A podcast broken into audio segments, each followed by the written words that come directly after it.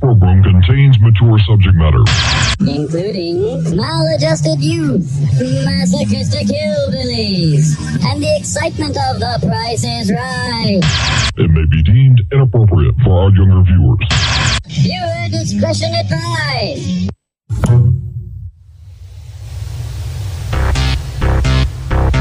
I would like, if I may, to take you on a strange journey.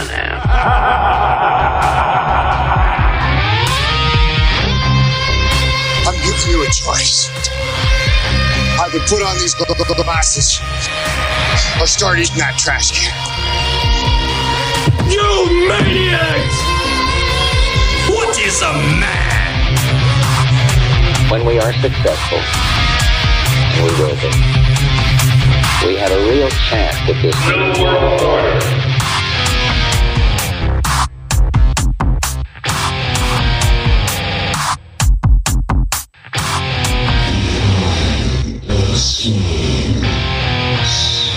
you know, my mother in law comes over to help watch the kids, and uh, she always puts on CNN. And do you know what those fucking morons are doing? Do you know what those fucking morons are doing? They're fucking talking about Trump. I swear to God, I cannot believe people watch that channel. They're, they're so dumb. It's like, do you think these people give a fuck who's pre- they want Darth Vader to come back? They want him to come back because they got nothing to talk about because it's show business and Joe Biden is a fucking bore. They can't bitch about him because he's wearing a blue tie. So now what do they do? They're going out there, they're doing what they did the first time to get this guy elected by giving him all this free coverage while they act like they allegedly don't like him. I don't buy it. I don't buy it. They're a corporate news channel and they just they're just they're, they're fucking treasonous un-American pieces of shit just like Fox News, MSNBC, just like all of them. Just like fucking all of them. Yeah, fuck you too, CNN. And this is episode 54 for Behind the Schemes, July 19th, 2021. I'm Boo Berry, Mothman of the Miniocalypse. And uh, yeah, we are not big fans over here uh, of the Chinese news network. Just kidding. Yes, we are here on the psychotic left coast where I'm reporting from, and my name is Lavish. And phasing into our dimension, we have a new guest joining us tonight. I'd like everybody to welcome Derek from the Double Thought Dimension podcast. Yo, what's up? Thanks for joining us, bud. How you doing tonight? I'm doing great. A little sore and sandy from playing volleyball earlier, but doing all right. Ah, a good kind of soreness then. Yes. Not the sort of soreness that you're going to experience from, uh, you know, uh, Falling down uh, things or Well, I was trying to- hitting your head on things. I was trying to work in the uh, cardboard bed joke, and there's something there, but I'm not entirely sure what. yeah, me neither. Much better than prison soreness, I guess. yeah, yeah. Uh, those beds are really uncomfortable. Yeah. Lordy, lordy, let's uh, cleanse our palate a little bit. We uh, our tarot card for tonight is the Six of Cups from the Tarot de Marseille, as always. Two rows with each rose having three cups facing each other around an axis. It is the recognition of self respect in the noblest sense, with sincerity, acceptance, and internal contact with divine love. I mean, that's BTS all over. It may also be the encounter with the other, the real appearance of the same soul that we dreamed of in the Two of Cups. A person who gets well with us, a person when blending in the joy of a well proportioned relationship, we discover emotions like respect, honesty, pleasure, and sensuality. This is a comprehensive love that includes reason, heart, and instinct. Hmm. Right, It can also represent nostalgia, and it can re- represent uh, memories, childhood memories, focusing on the past, uh, simplicity, playfulness, goodwill, innocence. It's a it's a pretty little chipper little card. Family support, protection, that sort of thing. It's like the family cookout card for tarot. Yeah, it's like the that smell when when you smell that barbecue and it takes you back to that Fourth of July or whatever. That's what the Six of Cup is. And uh, after the pitfalls, this card means that you have taken the time to heal, to look back to the past, to remember all the good things. During this period of reflection, it is not necessary to focus on the negative. Instead, take all the positive from the past and inject it into your present and future. See, this is a sort of injection that I can get behind. yeah, finally. Yeah, for once. Once you leave the past behind, the road ahead will be very bright and worth looking forward to. That's a hot card. That's a sweet card. I, I like, like that, that one. card. Yeah. yeah, it's a good one. It's a very good foreboding card. We've been getting good ones. We haven't. Luckily, we haven't been getting too many of the like, uh, you know, the tip your typical bad ones. So fingers crossed. All right. And see, sorry, I didn't mean to jinx it. I shouldn't have jinxed. I shouldn't have said that. Why did I say? I don't think it'll matter because I'm not one that's ever really stood behind that the that there's good cards and bad cards. Just like the you get the idea that there's uh, some people will try and argue that there's no such thing as a good trip versus a bad trip. Yeah, those people haven't done enough drugs. But yeah, I, I see what they're saying. Until you're smashing your face on the sidewalk 'cause, uh, during a bad trip. Smashing Yeah. somebody else's face. or you just like hidden under your bed for eight hours. Like, I don't. I don't consider that a great trip. lordy, lordy. And it happens, people. It's okay. There's nothing wrong. It's a mental health thing, you know. If if the bats are swarming around your head, then do what you need to do. All right. I do want to, or we want to shout out our producers for this episode. We've uh, we, we have yeah. quite the menage a trois tonight, Mm, I like it. and a couple of these come in from last week. Uh, we were going to do an episode here with Derek, uh, but we ended up postponing for the Hog Story episode 200 extravaganza. Hmm. And thank you very much for rolling with us on that one, Derek. Much appreciated. Oh yeah, Yeah, no problem. it was a great show, and uh, it's glad everybody could be there to hang out and celebrate that landmark for him.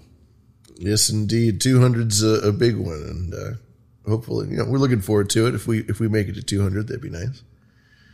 Uh, but uh, we've got a show too, and we have some absolutely fantastic people who support this show, and, and thank goodness they do it because this is a value for value show, and uh, we don't have any corporate sponsors, we don't have any ads of any kind, and the reason why we don't have that stuff is because that's how we can talk about all the things we talk about.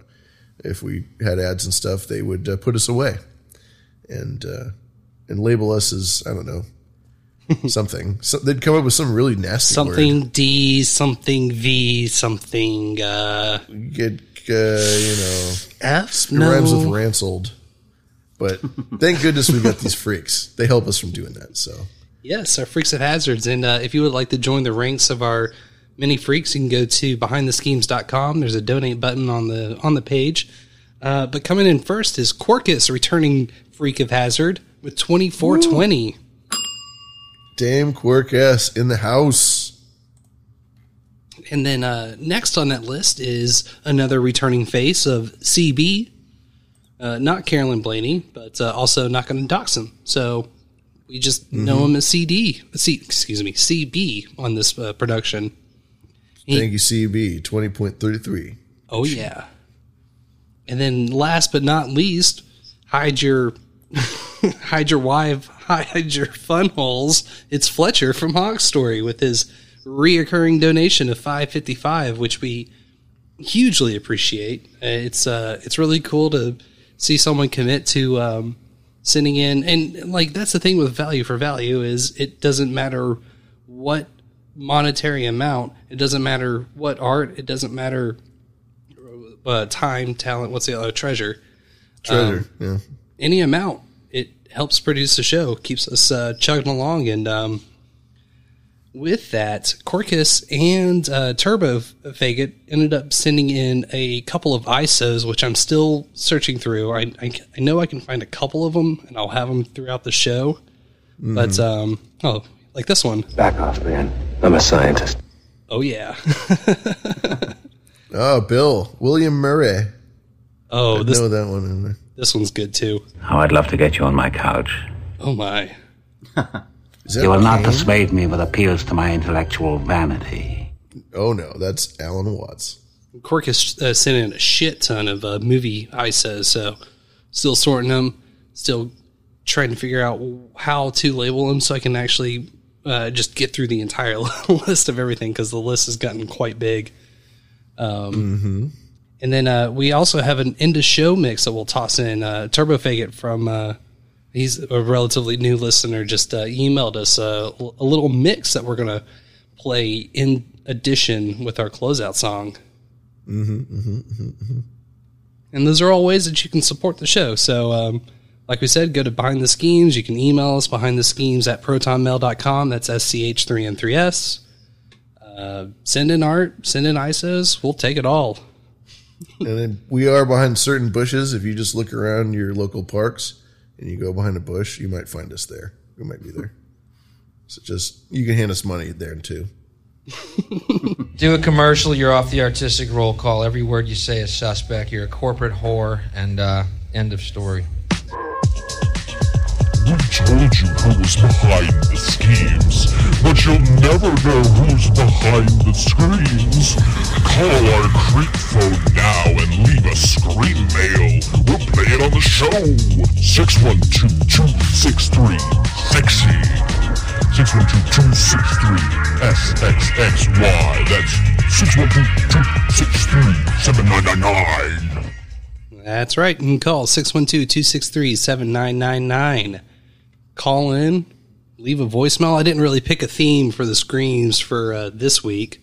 So, unless you guys got any uh, off the cuff types of screams that you'd like to hear, Oh, uh, if I may, just the one that comes to mind, it, we should have some space screams for all of the billionaires that are pretending to be going to space lately. Oh, right, right. Or maybe it should be so it'll be upper atmosphere screams. you know. Something like oh In space, no one can see you go 10 miles higher. That's right. No one can hear you scream in space except you're not in space quite. So you can still we can still hear you scream. Scream like Bezos forgot to install an emergency eject button for his escape pod. Oh my god, the one thing. Fuck. no. Anyway, yeah, call uh, 612-263-SXXY and uh, get that shit in there. We'll play it on the air. we'll literally play anything. yeah. Like, yeah, yeah. yeah. All right. I think that's oh, and then zosascorner.substack.com for your show note goodness. You can subscribe there. Show notes will get emailed out to you every show. You can also check them out in the bottom of our episode descriptors. Um, lots of lots of weird, fun stuff. Everything that we reference in the show is going to be there, Mm-hmm. and that's my business. Nice business. So, Derek, you hit me up after I called into the Grimerica uh, 500 episode extravaganza. Yes. How long have you been listening to the Grim Boys? Uh, probably about a year and a half or so. Not too long. Oh, they're great. They were one of my all-time favorite shows. It's uh, I've gone on record saying that they're part of my original trifecta, along with Higher Side and uh, Tinfoil Hat. It's the first couple of shows that really pulled me into podcasting as an art form. Yeah, I just got a uh, smartphone. Let's see, in 2019. So sometime in 2019 was when I first heard of park podcasts, and uh, here I am now. Yeah, and you just started a, a podcast with Tony, your wife, Double Thought Dimensions, and if I'm correct, it, it started December 2020. yes, yeah, we started uh, December 2020, and I think we're on, believe it or not, 33 episodes right now. Hey yo. That's the way you do it. Yep. That's a big one. That's a big one. Yep, I've been kind of uh, holding off. I want to just do um, uh, not a super deep dive, but just uh, kind of uh, the basics of the meanings behind 33. Mhm. So I'm kind of getting that all prepped up. That, that can be a pretty deep dive if you let it be. I know that's why it's kind of taken a while. It's like, man, how many avenues do I want to go down here? Yeah, well, that's that's the power of thirty three, and a lot of the basic symbols we're always exploring, like uh, the pentagram and things like that. Just it all ties into one another. It's so Yeah. freaky. Yeah, we've been me and my wife actually have been waking up at three thirty three um, quite a bit uh, lately. Um, When the veil is the thinnest. yep, Yeah, screw magic hour. That's magic minute, baby. yep. Yeah. Is there uh, nice. is there anything that's blown your mind as you've been researching for the show that's uh that's really kind of uh, shaken a worldview or um, maybe Um, something that was so far out there that uh, you weren't aware of before? Nothing quite yet. The only thing that I've came across um, that I didn't know that much about was Club Thirty Three with Disneyland. Oh Uh-huh. yeah, Yeah. Um, so I went a little deep into that one day and um, ended up reading what I assume was a bullshit story of a guy who broke into the club basically when no one was around and found Walt's head in the refrigerator. hmm kind of funny. You know, they've got. Do you know what the waiting list to get into Club Thirty Three is? It's like. It's, Yeah. It's like forty to sixty years or something. Yeah, to get they- in. and they like don't disclose exactly what the rules are or how you even do it. No, it's it's super secret. If anybody who doesn't know, this Club Thirty Three is the secret club at Disneyland, and it's like the elitist club where if you, if you're in Club Thirty Three, you know you're you're set. You get access to the underground tunnels and the and you cut the lines and you get to have cool dinners and secret restaurants and stuff like that. It's it's very uh, interesting little mythos of Disneyland. I think you get special access to the castle too, right? Probably. I don't think they dis- I don't think they disclose what the perks are, but They don't talk about God it, only but knows. Uh, if you go to Disneyland enough, you, you hear all the rumors. Have you, have you been to Disneyland? I have never been to Disneyland. Oh, okay. Yeah, if you go all the time, which I'm I'm kind of from the area, so I used to go a little bit when I was a kid. But you definitely hear all about it from all of these people that work there and people that go all the time. Oh wow. It's a pretty well known little secret, but there's nothing official written anywhere about it except for maybe like one paragraph somewhere. Yeah, they have a website. I found that, but there's no pertinent information on there. It's like super outdated. And yeah, uh, yeah all they found was I don't think if it was even a Reddit. It was some like I don't even know what it was, but it led me to that funny story of the guy finding uh, Disney's head in, in a fridge. Mm-hmm.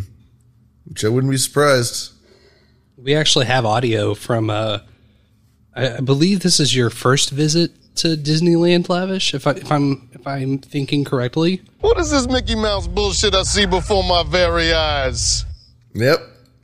That was three year old Lavish over at Disneyland being like, what in the is this Mickey Mouse shit? Surprised you you know were me. able- Surprised you were able to get the audio so clean. That- It was. I, I'm surprised you found that audio. This guy went through all my old VHS tapes and digitized them. this guy's a total total creep. Climbed in my window, didn't ask. I loved it. Um, Boo! he said as he leaped out my window with all my fucking tapes. Well, Boo Berry has some goddamn common courtesy, doesn't he? Yeah. Uh huh. Yeah. Uh, Disney. The whole Disney thing is is weird when when you look at the creepy stuff with Disney, like all the hidden stuff drawn into movie titles. Like I think the Little Mermaid had like Dicks sex- everywhere.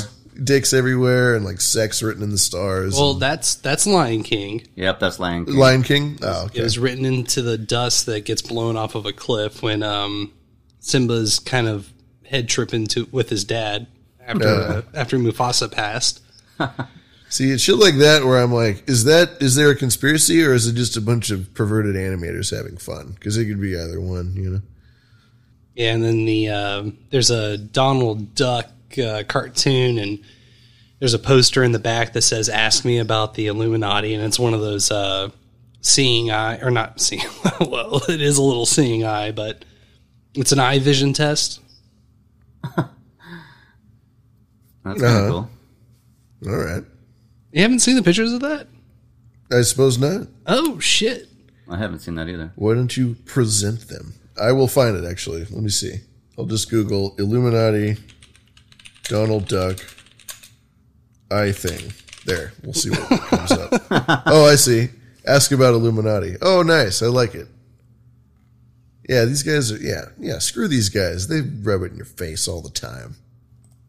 It's like they can't help themselves. They can't. Well, that's part of my general accepted theory that uh, I shouldn't say theory; it's a hypothesis that's shared by a lot of people. That uh, in order to get away with these schemes, you have to out front tell people what you're doing, what you're about, and when people know about it but don't do anything about it, then it's acceptable because obviously they Mhm. would have said, "Wait a second, Right. if they weren't okay with it. Hidden in plain sight, just like the front of the IRS building. Oh, see that one. That one I don't know. Isn't that like oh, Saturn? yes, or? you do. I've shown you it before. Here, let me show you the front uh, front of the IRS building.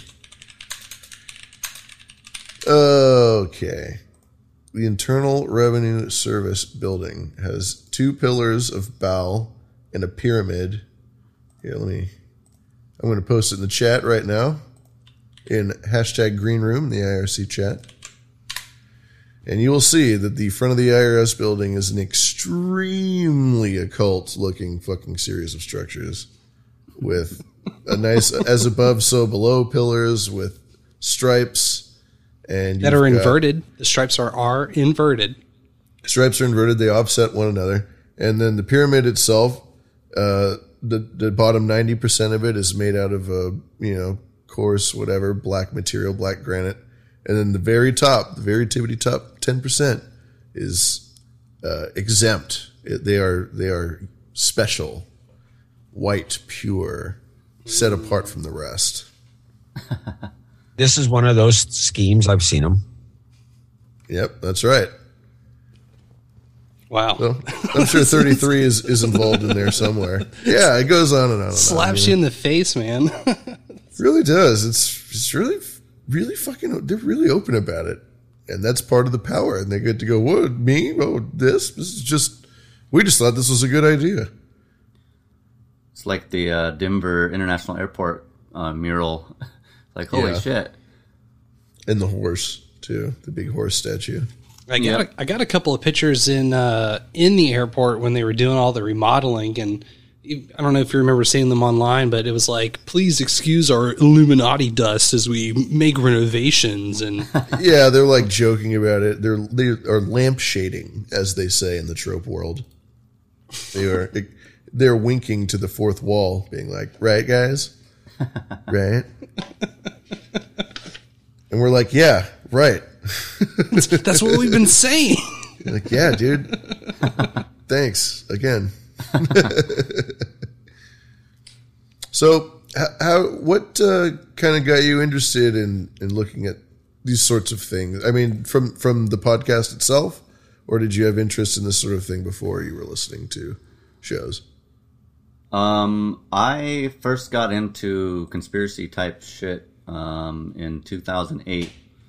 Um, I had always kind of been into counterculture type things before that, um, but around 2008, I was in Iraq actually, um, and this guy that was in my platoon, uh, he had a Zeitgeist on a DVD, Mhm. and we watched it, and I was like, "Huh, never thought of a lot of that type of stuff." Mhm. And ever since then, I kind of have gone pretty deep down a lot of different avenues uh, for a long time. Just never really uh, did much with it other than read a shitload of books and watch a lot of documentaries. Mm. That's the first step. It takes a lot of that before you really develop a pretty solid uh, idea of what you think is going on. You know, it takes you got to look at stuff, disregard stuff. Uh, but that's such a big one, though. I, I love Zeitgeist. So we actually have someone in the chat who showed me that. Mr. Servo showed me Zeitgeist, which was uh, what when I watched it. By the time I'd watched it, I was kind of pretty familiar with its material. And when I watched it, I was like, "Oh, great! I'm glad somebody made a documentary about this stuff."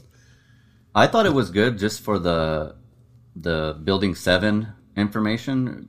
Uh, Mhm. I never really had heard that, so that really, you know, and the- the fact that when I watched it while I was deployed in Iraq, I was like, man, wish I would have watched this before. Oh, damn. Sure, oh, sure. shit. Like, ah, no, all these patrols we're doing aren't making, aren't quite adding up. Uh, I haven't actually say- seen this. I'm add it to my list. Oh, you haven't? Oh, man, we gotta watch that one. That's a that's a groovy one. It's a it's prime on BT. Amazon, I think. Yeah, probably. You can find it anywhere. You can find it on YouTube easily.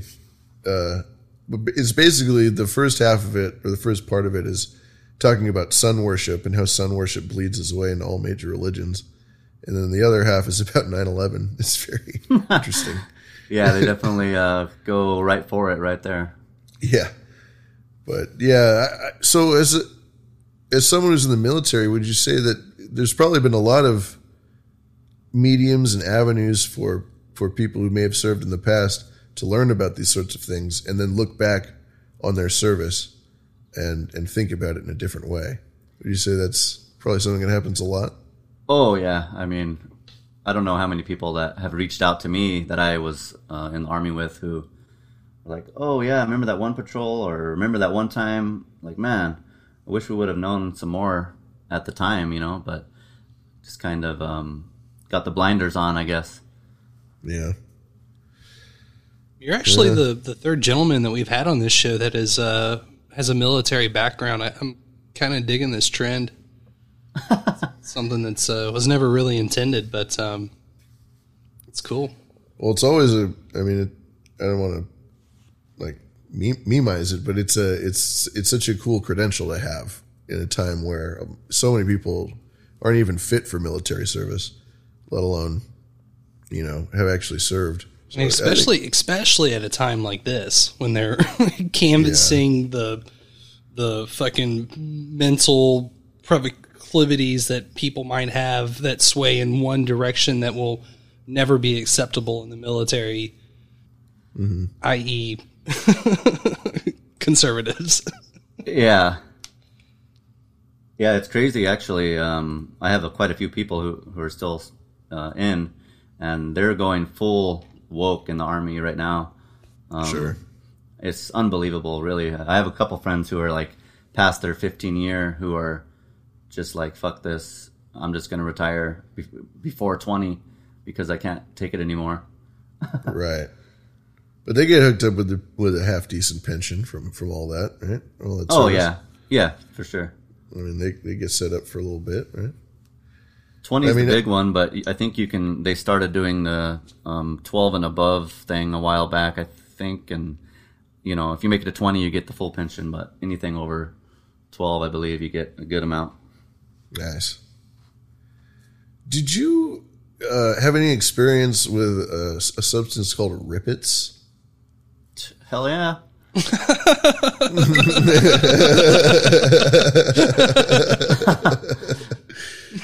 Rip Its are um, a energy fuel that I don't know what if they they had a contract with the army or if they were owned by KBR or maybe it's Dick Cheney's fucking company. I really don't know, but uh, we would just get pallet loads full of Rip Its, and it was Rip Its and water, uh, and no one likes to drink water, so pretty much Rip Its. Mm-hmm. and you don't see them really uh, here on the homeland, but, but you probably see it a lot abroad. Yeah, actually, not even. I didn't really see it anywhere until um, right before we deployed to Iraq. My squad leader brought us a case of it, and um, and then once I was in Iraq, it was just that was the number one drink I would say um, people drink. Um, another drink though that was even better than Rip Its was this thing called Wild Tiger that had you know caffeine, but it also had nicotine in it. Mm, nice. now we're talking. Come again? so, So- those were for uh, for night patrols, yeah. They actually had to ban those because too many people were having like uh, heat exhaustion and heat stroke after drinking them. yeah, sure. Because you'd be crushing them out there in the desert heat. That's not yeah, good for you. not wise. With all that sand and everything, just sucking the moisture out of you on top of that too. Sand and sun, man.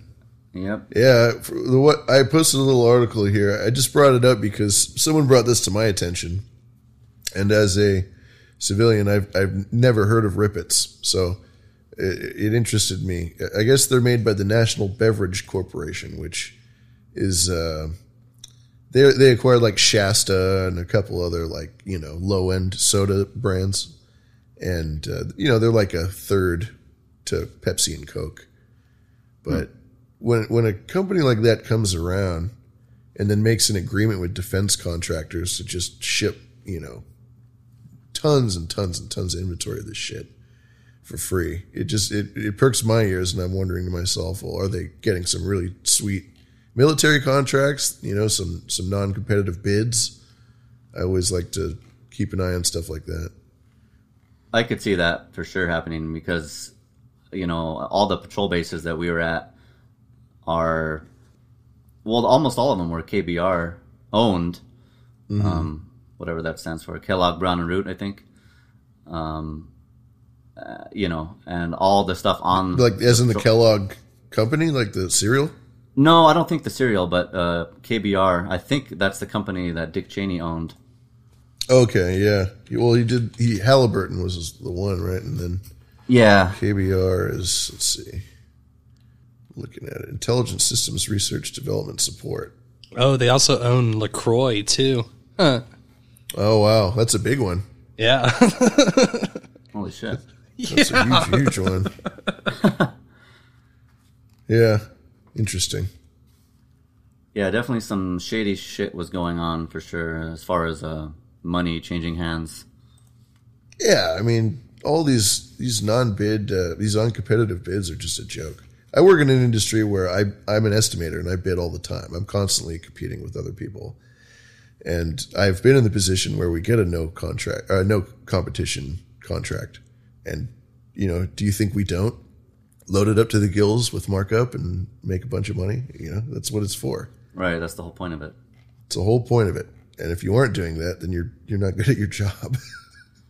Yeah, I think that's how the Defense Department got the thousand dollar um, fucking toilet paper rolls or something. Yeah, yeah, and uh, ten million dollars on firewood. Yeah, uh, yeah, all that, all that good stuff. well, nice. Uh, yeah, thanks for sharing that experience. I, I had to ask because I just heard about this thing. It's a nice little synchro there. Hey, you know, I can be a pro sometimes. but we've got some kind of freakier topics that we can explore this evening.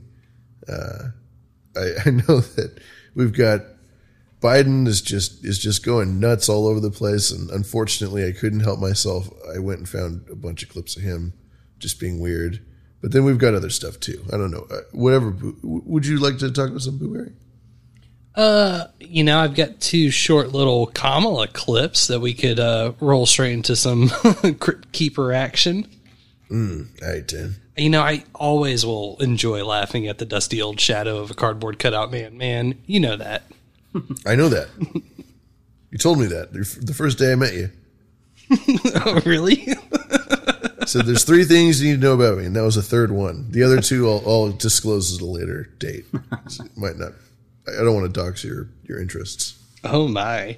Well, this is uh this is Kamala uh giving a little presser and she's she for whatever reason she seems to be on a neighbor kick. So watch out, she might be knocking on your door. There are still a whole lot of folks who are not yet vaccinated, and that is certainly true here in Detroit. So we have volunteers who are going door to door to give people information about the vaccines. Let's take it to the streets. Take it to the people. That's what we're talking about doing. Knock on those doors. Hello, neighbor.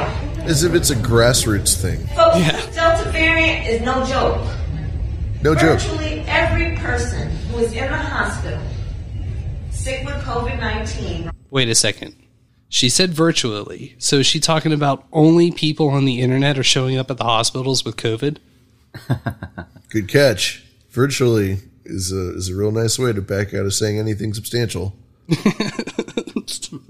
I'm virtually correct all the time. it's like no, I'm, no, it's not true.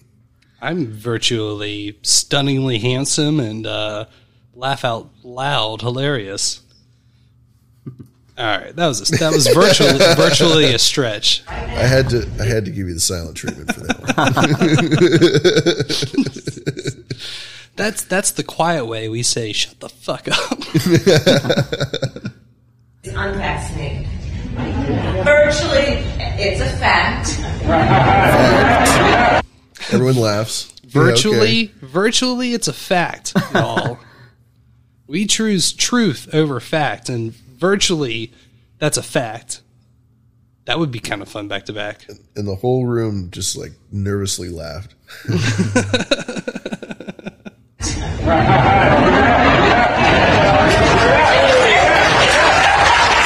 Yeah. Some people said I'm gonna wait. I want to wait and see how this all turns out. How everybody else is doing with it, right? It's July.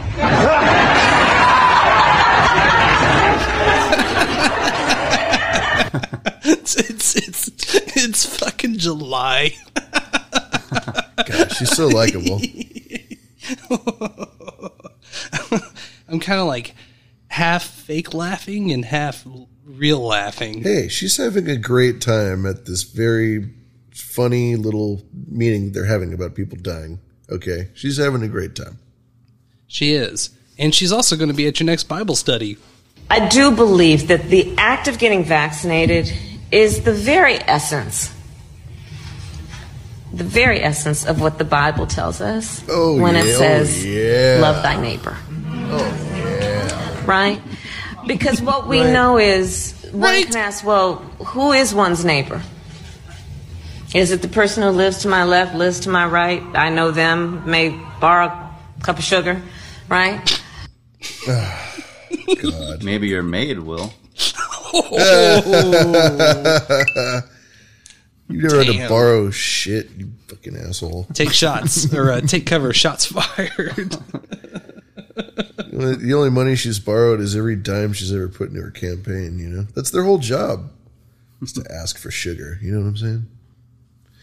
hey, that's not a that's not a bad uh, way of putting it. Ugh. So yeah, that's my that's my What an what an awkward way of putting it. You know, there's like no better way she could have framed her point other than just stumbling from. You know what? The Bible, you guys. okay, the Bible, you guys. Okay.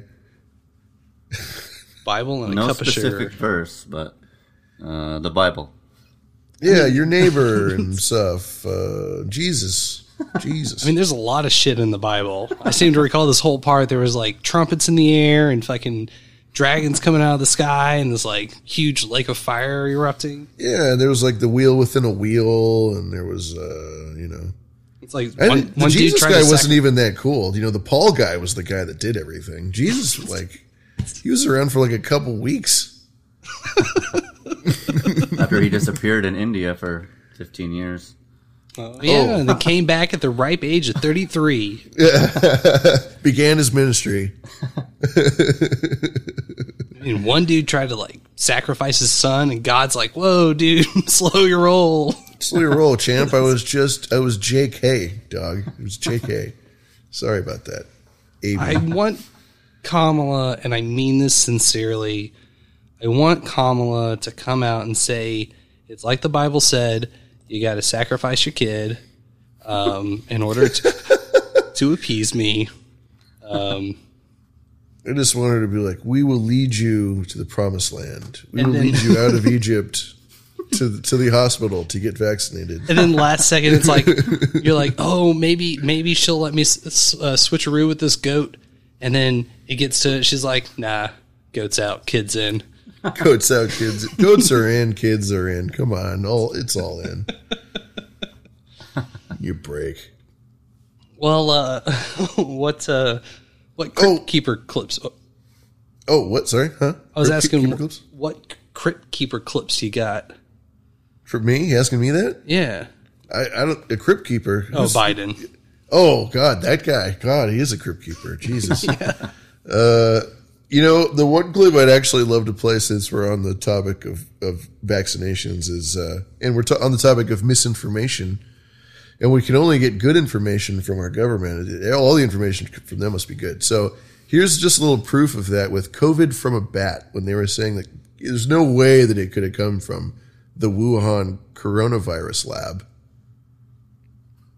The best evidence suggests that the kind of bat from which this virus jumped to humans wasn't even present there. But you know the worst of all, whether it came from the lab or came from the bats or came, it all came from China. Because we don't know where the novel coronavirus came from yet, the conspiracy theories fill the void. I'm telling you, the Chicoms are trying to weaponize this thing.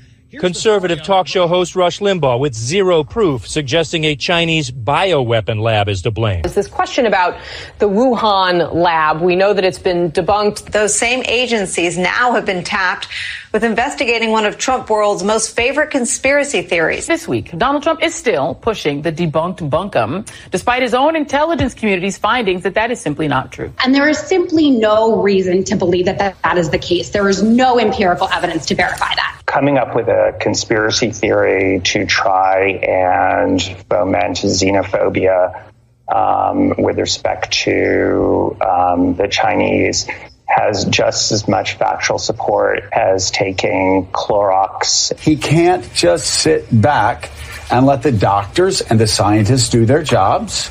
He's got to chime in. He may pick up the conspiracy theory that this was some weapon. People don't keep bats in captivity. It's complete baloney. We don't need to invoke conspiracy theories. This is just another example of, of the president trying to change the narrative from his own failings. The problem for President Trump is that he's running for reelection, is looking for ways to deflect blame for uh, the performance of the administration. If you look at the evolution of the virus in bats and what's out there now, is very, very strongly leaning towards this could not have been artificially or deliberately manipulated. So I wanted to ask, are you still confident that it developed naturally?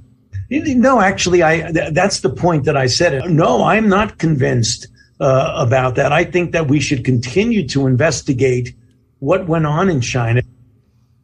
The awkward moment when uh, the conspiracy theory ends up being the actual anti-racist truth. yep. I love it.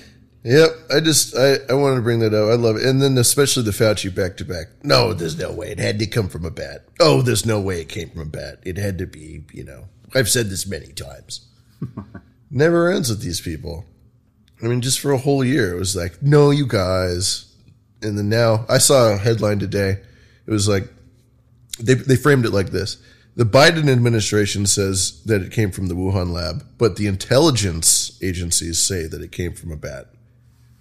But how does the Biden administration have their own opinion separate from the intelligence agency? The whole time Trump was in office, we were told that whatever the intelligence agency said was supposed to be what the Trump administration said.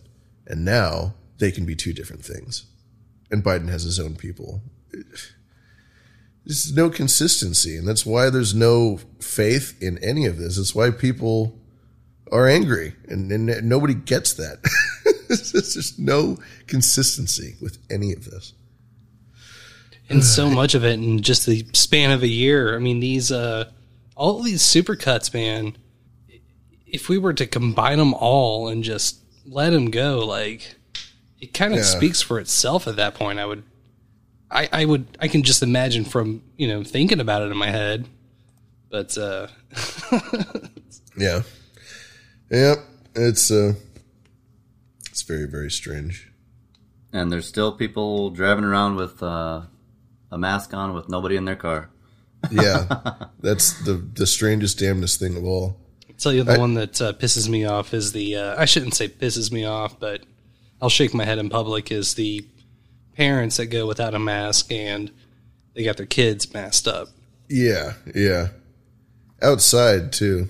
It's just I don't I don't get outside, especially if I saw just driving today a guy walking alone outside with a mask on. it's like, dude, come on. You're, you really think that that's healthier than not wearing a mask? Oh boy. Anyway, the reason why people are thinking this way is because they're being told this way by a an administration that parades itself on being the, the coming of of wisdom and light and truth that bring us out of the dark age of the last four years that we've had to suffer. And um, I think uh, I think Biden yield to Gov. If you have that clip, Blueberry. Oh, this one looks tasty. It's not about just going after Russia when they violate human rights. It's about who we are. How could I be the president of the United States of America and not speak out against the violation of human rights? I told him that unlike other countries, including Russia, we're uniquely a product of an idea. You've heard me say this before again and again, but I'm going to keep saying it. What's that idea? We don't derive our rights from the government. We possess them because we're born, period. And we yield them to a government. And we yield them to a government. that was my own little effect at the end. I'm sorry about that. I like it. I almost wish that we were in a monarchy so we could just say "fuck the king" and get over with it. yeah, this guy wishes he was a king.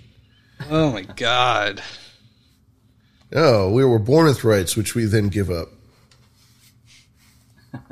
So, yeah. Uh, Yield is freedom. Fear is truth. S- something, something, Mm-hmm. something there. I actually have the, the three slogans from 1984 tattooed on my arm. Oh hell yeah! Oh yeah. Uh, war is Uh, peace, freedom is slavery, ignorance is strength. That's awesome. When did you get that done? Uh, when I was still in the army, about Oh. ten years ago. Wow, that's a that's such a slick tattoo to get while you're in the in the military. No one ever got it. I've only had maybe three people ever uh, correctly identify it since I've had the tattoo. Wow. Have people come Sad. up to you and been like, "Is that from Harry Potter?" God. well, it's funny because I, I tattooed it on purposefully upside down so I could read it and not others. So people Oh. are always like, "Oh, what does that say?" And then they read it and they're like, "Oh, I don't understand." Mm, that's so crazy. I feel like everybody read that book in high school. They may have just said they read it. I guess or I just don't said know. they read it. Yeah, I guess. It's just it's crazy how a book that's just so ubiquitous like that people don't get that. But then again, that speaks to what we're going through, right? I still remember the summer where I found that book in uh, my friend's uh, grandmother's house. Had a copy Hmm. of that from the fifties with uh, Animal Farm. Mm. Animal Farm was I liked more than 1984 personally. Oh yeah, Animal man. Farm is much funnier. It's- yeah, it's more fun. You, know? You get All- the same message, you know. It's just more fun. Did you see that uh, show? Well, I don't know if it was show art, but I did up the uh, G7 meeting. No. And, uh, overlaid uh, all animals are equal, but some animals are more equal than others. Oh, I do recall this. This, yeah, that was good. That you shall not drink to excess. Well, are you talking that or the new WHO uh, birthing people alcohol mandate? Those poor birthing people, they get the, the worst rap. Damn chest feeders. oh, oh, God. you know, it's it, uh, the gays call them breeders. let's let's see how this sounds. Blueberry and Lavish, uh, just uh, motor boating a bunch of. Chest feeders, uh, breeders. Oh, oh. Gee, I mean, if you, I guess, but just I, I don't, you know, whatever. oh, should, should we? Since we're talking about dairy, we should talk about ice cream. Ice cream. That's another synchronicity. Hog Story had their uh, question. What's your favorite flavor of ice cream? Oh, it must be in the air. The ice cream's in the air. You know who else gets to have great ice cream? Are those uh, softball throwing press pool, presidential press pool people? Oh, Can you imagine how much fun the press pool is having when they're traveling with POTUS? They know there will be ice cream. You know, that have cover me wherever I travel, so at least I can do is make sure they get some ice cream when I get it.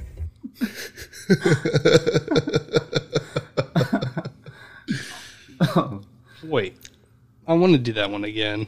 Is that okay? Oh yeah, asking the tough questions here. By the way, Imagine how much fun the press pool is having when they're traveling with POTUS. They know there will be ice cream.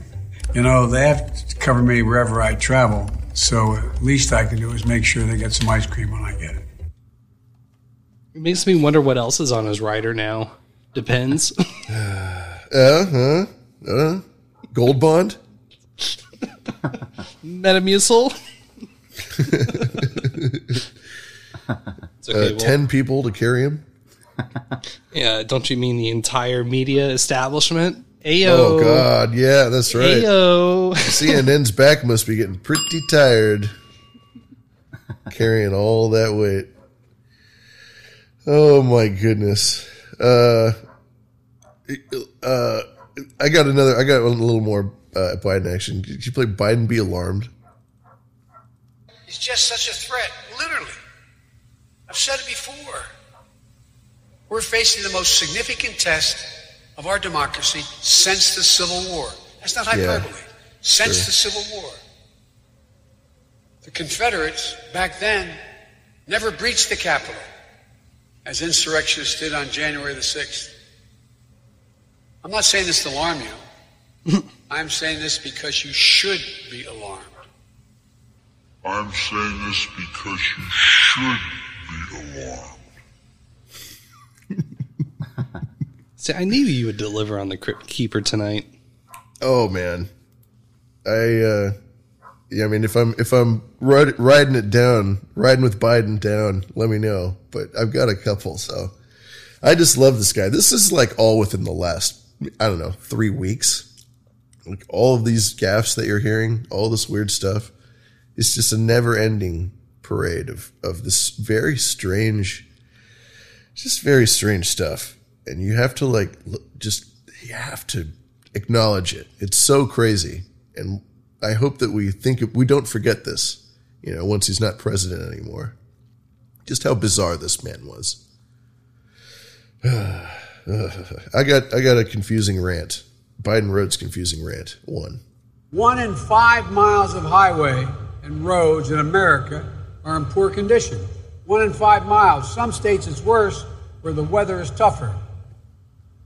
Five for 50 years, 50% of our bridges are over 50 years old. You know, there's 400,000. Well, I won't get into the numbers. I get a little carried away. Yeah, don't touch the numbers, bro. Power outages cost the, the U.S. economy up to. Now, this is, you know, we know this, but until you add it up, it doesn't seem to be that big a deal. It cost the economy, Congressman, $70 billion annually. You hear me? The entire system in the state collapsed. The entire system. This deal will modernize the power grid. What's this guy talking about? More energy efficient and resilient to and resistant to extreme weather. Anybody ever believe you'd he- he- turn on the news and say it was 116 degrees in Portland, Oregon? 116 degrees. Jesus.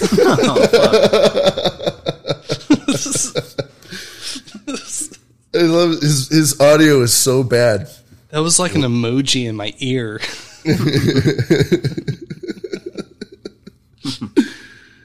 oh. Oh, my god. I want to go on the record and not necessarily fact check Fletcher, uh, but maybe provide a little more insight because this was a point of uh, conversation that uh, that that had been brought up when you were on Hog Story last week. Um, as far as me feeling bad for uh, Joe Biden, you know, he came from a place of like, honey, bless your heart, but you got to sit down. Like that. That's where, because it's just pathetic. You know, at this point, it's fucking pathetic. Mm-hmm. Not to be a, it was a little bit of a downer, but No, I, I mean that. Uh, I w- one of these days we are going to do an episode on Joe Biden about all the awful shit he's done. We're going to talk about the '94 crime bill. We'll talk about the Patriot Act. We'll talk about the militarization of our police. We'll talk about all kinds of stuff. I mean, he was at the center of all kinds of the worst aspects of the neocon, neoliberal, like Clinton takeover and, and uh, conser- conservativization of the Democratic Party, the, the complete destruction of the working class as we know it in the last 20 years. We're going to go into that one of these days. It won't be this one, but we'll go into it and, and I'll, I'll tell you, I'll show you guys just how much of a fucking piece of shit this guy is and was and will always be uh, for the rest of time. And uh, there's no reason to. I mean, we don't have to sit here and wish anything. I don't wish any harm on the man. You know, I hope they put him in prison one day. But other than that, I don't wish any harm on the man. I don't wish any ill will on him or his family or anything, you know. But the guy is a piece of shit, and I will absolutely make fun of him all day long. Yeah, I'm just I'm I'm looking at it from the angle, and I've I've stepped back from this uh, in a lot of ways, but like just looking at the flesh bag on stage that is Joe Biden. Like someone should have just fucking sat him down and been like, "Nah, champ, you're out. Like we we got to figure out something else." But no, they pushed it and they pushed it and they have supported him in every imaginable fashion, and it's pathetic. I said it three times. I'm, I'm done. I'm good. Yeah, yeah. It just goes to show apparently how I guess easy it is to just the the the the wheels are greased and they're moving, and if you're a company man, that's how you make it. You know, it has nothing to do with merit or being good. It has everything to do with just playing your role in this giant machine. These schemes, man, these schemes. Anyway, Derek, I hope we're not uh, hope we're not boring you with this. No, no, I, I, I can only imagine the amount of rituals and backroom, God knows what, that caused all the people who don't have dementia to be uh, drop out, and then uh, let's pick the dementia one and uh, Mhm. push him to the forefront. You know, it's like he had to have had so many backroom deals for 50 years that that's just how it turned out. Like, and I'm glad I don't know what really went on with all that because uh, it's probably some pretty dark uh, stuff. Yeah, you're right. I mean, it's not. Yeah, it's better not to know. Maybe, but he, he yeah. Ugh. Anyway, he's he's a silly old man now, and uh, I guess t- until he gets pissed. You ever see him get pissed? yeah, pissed old Biden is. Uh, it's, it's like, oh, he snapped. But that that Watch out, this kitten's got claws. it's like an old wounded cougar, you know, or, or an African dog, you know, that's been on the prairie a little too long. It's just, just gotta lay lay down and rest a bit. a leatherly or a leather leathery coyote. Leathery coyote. Yeah, that's a band name. I'm gonna put that on a separate sticky note. Uh, yeah, the, you're right about the rituals. I, I brought up David Cameron uh, uh, fucking a pig's head a couple shows back at some point. You know, that's how you get the job, you guys. It's called a fraternity. You remember that movie? Uh, let's see, Animal House. You know, and they they had the the party fraternity where everybody's going crazy, but then you had the really nice, uh, you know, elite posh boy fraternity where if you wanted to go get the nice job, you had to get into that fraternity. And the way that you got into that fraternity, the way Kevin Bacon got into that fraternity is they spanked the shit out of him. And they made him do all kinds of weird stuff naked. You know? Do, do you want to hear the the flashback? Yeah, flashback. One day you're fucking a pig head at college, and the next you're the prime minister of England. Oh my God, that's me. that's correct. That's a that's a true story. Me, I, I'm not used to that. Would you That's just? a hell of an ISO. yeah, that was uh, that was one of the ones that was sent in to us. Uh, I got uh, there's two more floating around. I got to get Oh, wow. relabeled in this uh, new new setup. That's one of. I had no idea that that was. that's awesome. That's super awesome. Um, I got I got another little Biden spiel if you guys want to hear it. If you're down, I got Biden who counts one. Biden who counts number one. Never before have they decided who gets to count. Count. What votes count. Uh, uh, uh. Okay, so I I made that short just so that we could really analyze just the small amount of words that he said, how ridiculous it was. He said, Never before have we ever. Wait, can you play one more time? It's only about 10 seconds or so. Never before have they decided who gets to count. Never before have they ever decided who gets to count. Are you ready for the next word? Yes. Count. Count. Yes. What votes count. Exactly. What votes do count, Joe Biden? Never before in the history of the American government have they ever questioned who gets to count the votes, is what he just said. Okay. I just want that's just the first thing he said. Okay. Who counts two? This is the next thing he says in the sentence. Some, some leg- state legislators want to make it harder for you to vote. And if you vote, they want to be able to tell you your vote doesn't count for any reason they make up. They want the ability to reject the final count and ignore the will of the people if their preferred candidate loses. I know that he said preferred, but did he say perverted? He said perverted. Can we we should fact check that. If their preferred candidate loses. Their perverted candidate loses. If their preferred candidate.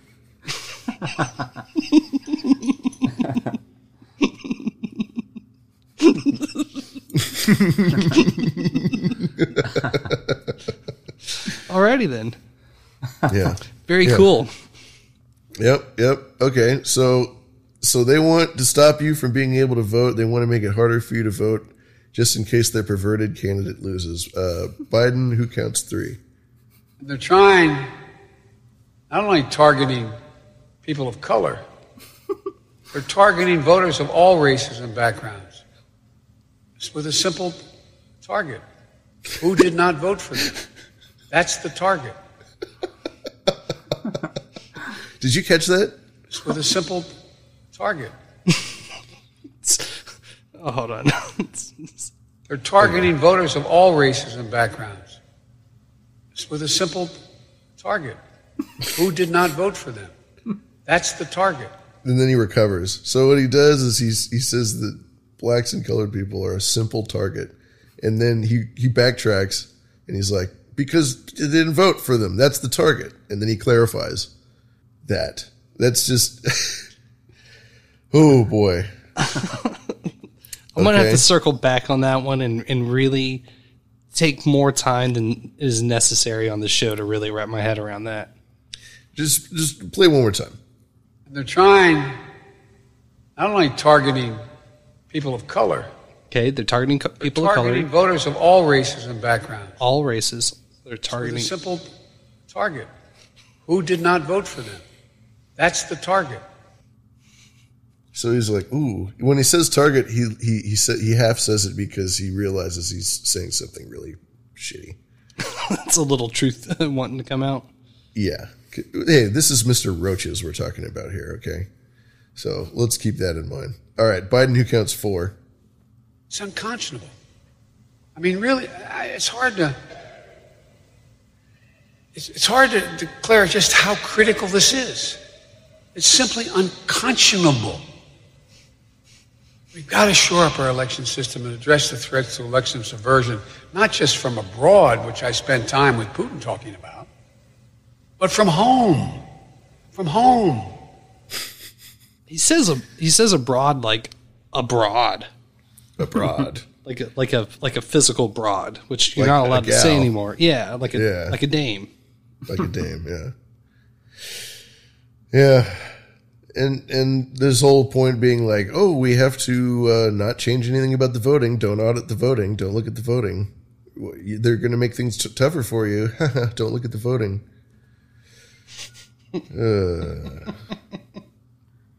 what are they? What are they giving their energy to? They're giving their energy to telling people, "Hey, don't worry about the voting. It's all under control." Don't worry about the voting. All of the information that you're going to find on Facebook is going to kill you or your grandmother. And Trump is a racist, I guess. I, I don't know. It's all Trump's fault. And all right, I got one more Biden. Okay, one more. It's short. Biden price increase. Before I took office, there was a lot of folks out there, a lot of folks out there making some pretty bold predictions about how things would turn out. You might remember some of the predictions uh, that if the, if I became president, we'd quote see a depression the likes of which we've never seen end of quote. We're making serious progress to ensure that it works the way it's supposed to work for the good of the American people. So, for all those predictions of doom and gloom six months in, here's where we stand. We've seen some price increases. Some folks have raised worries that this could be a sign of persistent inflation. But that's not our view. Our experts believe, and the data shows, that most of the price increases we've seen are were expected and are expected to be temporary.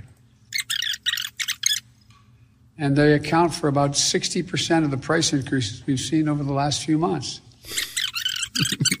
so, if your primary concern right now is inflation, you should be even more enthusiastic about this plan. Get excited, ladies and gentlemen. yeah. Uh, sorry, Servo. Servo. Biden speaks and he zones out. I know, man. It's this guy is just a real piece of work. Uh, yeah. I can never understand what the fuck he's talking about. It's like I have to really pay attention hard to understand what the fuck he's trying to say. Yeah, because he never says anything. um, I just realized that I'd said something kind of sexist, and uh, I retract my statement and instead would like to say, "Get excited, comrades." Ah, excellent. That's that's how we avoid trouble. Yeah. In solidarity, comrades. Hell yeah. Solidarity. That's right. we help each other. Do uh, I got uh, I got one more here. I think I don't know if we touched it. Thank you. Oh, well, that's right. So this is uh, when Biden doesn't feel like talking. These these press guys they wait outside all you know all day and they get up early so that they can come in and, and they greet Biden and they have a little press conference when whenever a big guest comes in. So that's what happened with Merkel, Angela Merkel, the the prime minister of um, Germany came in and they did this. They, they do this for every guest. The press people come in and Biden like smiles at them with this very creepy smile. And these two ladies who are always there as handlers, they're always there. They they just shoo everyone out. Nobody gets to ask a single question.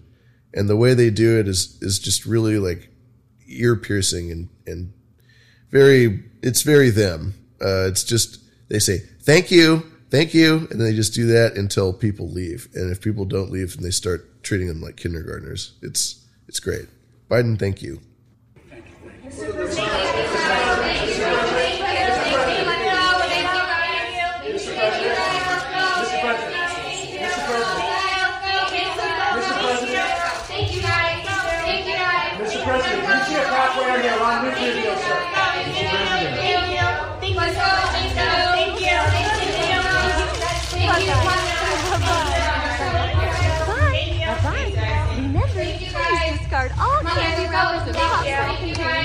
Wait, wait, wait. The best part, the best part was at the very end. Did you hear it? It's the the reporter going, "Well, that was a waste of time." I will back it up here a second. Thank you. Thanks. Thank you. Let's keep going. Thank you. Thank you. Thank you. Thank you. in the room. We are so glad you came. I missed it still. That was a waste of time. It's at the very, she said it at the very very last second.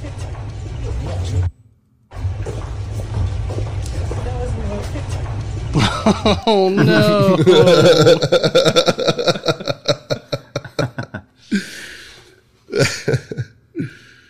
uh, I was trying to do some uh, sly uh, audio mixing on the side. Bye bye. Bye bye. Bye bye now. Bye. Bye bye. Remember, please discard all candy wrappers and popcorn containers in the nearest trash receptacle. Thank you. Okay, bye bye now. Bye bye. Bye. You're gonna play the whole thing? My clip? you son of a bitch! it's my last clip. My This last is live clip. theater, baby. Oh yeah, I love it. I love it. But okay, tell me, tell me that they're not the same thing, though. No, well, it's worse. It's even it's, it's sad. Thank you, thank you, thank you, thank you. Come again. How weird is that? You know, Shoot them all out, man. Don't want them asking questions now. just the way that they do it. it it's such a great uh, summary of of the whole attitude of this administration, which is, uh huh, okay, great, whatever, bye. We don't care. We don't care about you. We're gonna act nice. and We're gonna pretend to be nice, but we're just being nice in some weird corporate officey way. You know.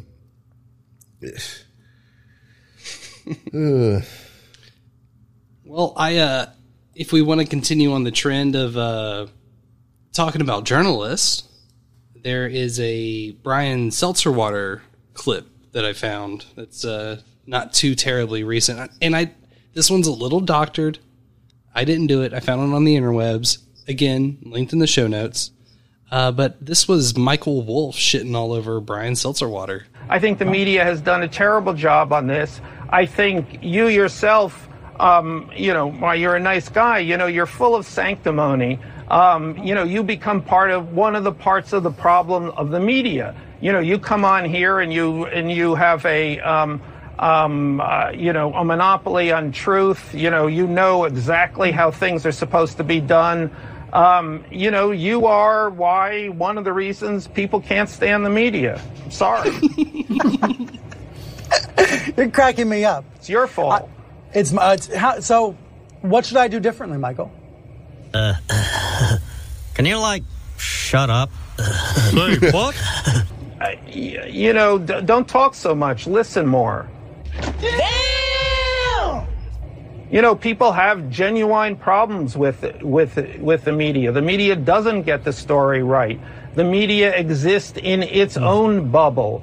Um, That's true, you I agree, You, yeah. you, uh, um, you know, you got to stop. I mean, that last segment that that that I just had to listen to of all of the people saying the same old stuff. Also, you're incredibly repetitive. It's week after week. I mean, you're the flip side of of of, of Donald Trump. Um, you know, fake news, and you say virtuous news. You know, I, there, there, No, we just a figure out what is here. real. I mean, hey, there's a bullshit. Well, well, figuring out, yeah, figuring out what is real is not so is not so uh, is not so easy, and and you know most people don't want to talk, turn to Brian Stelter to tell us what's real. I'm sorry. You know, most people don't want to talk, turn to Brian Stelter to tell us what's real. I'm sorry. And then the producer had to come in on set. Rise from your grave. Rise from your grave.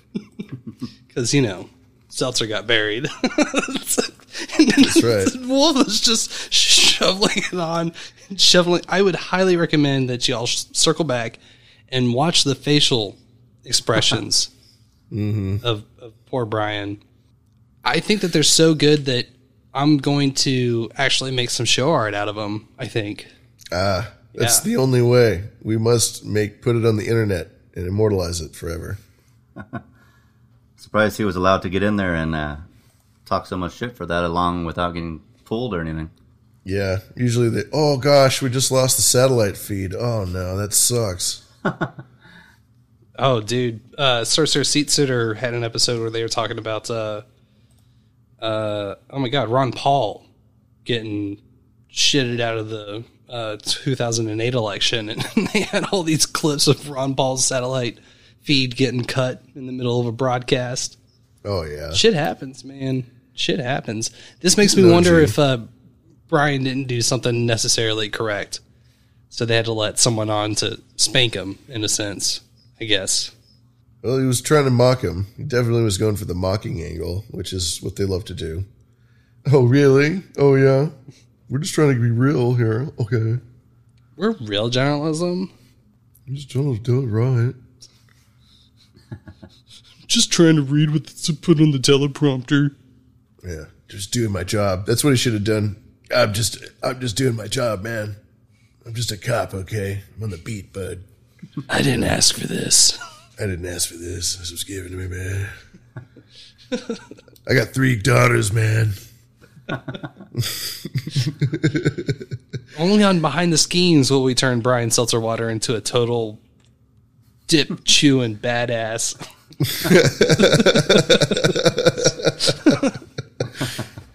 he says that and then takes a sip of his seltzer water. With a splash of whiskey. Ah, that's it. I'll have a whiskey and soda. Hold the soda.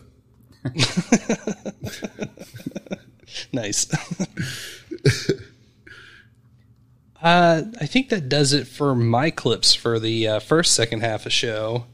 Um, I think uh, I've got a few more clips to, to share, but I, I wonder if this is probably a good time to take our intermission. well, um, But if it isn't, we can press on. you know, I was I almost clipped what you brought, and it's just so funny, and I think it ties in with that whole uh, Joe Biden said roach theme that we've been uh, championing on this show. Uh huh. I think we should hit it now, and then uh, we'll do some voice. We'll, we'll, we got to do Uh, some voicemails too. Surely, surely. What? What? Uh, just to remind me, what is this the the BitChute clip?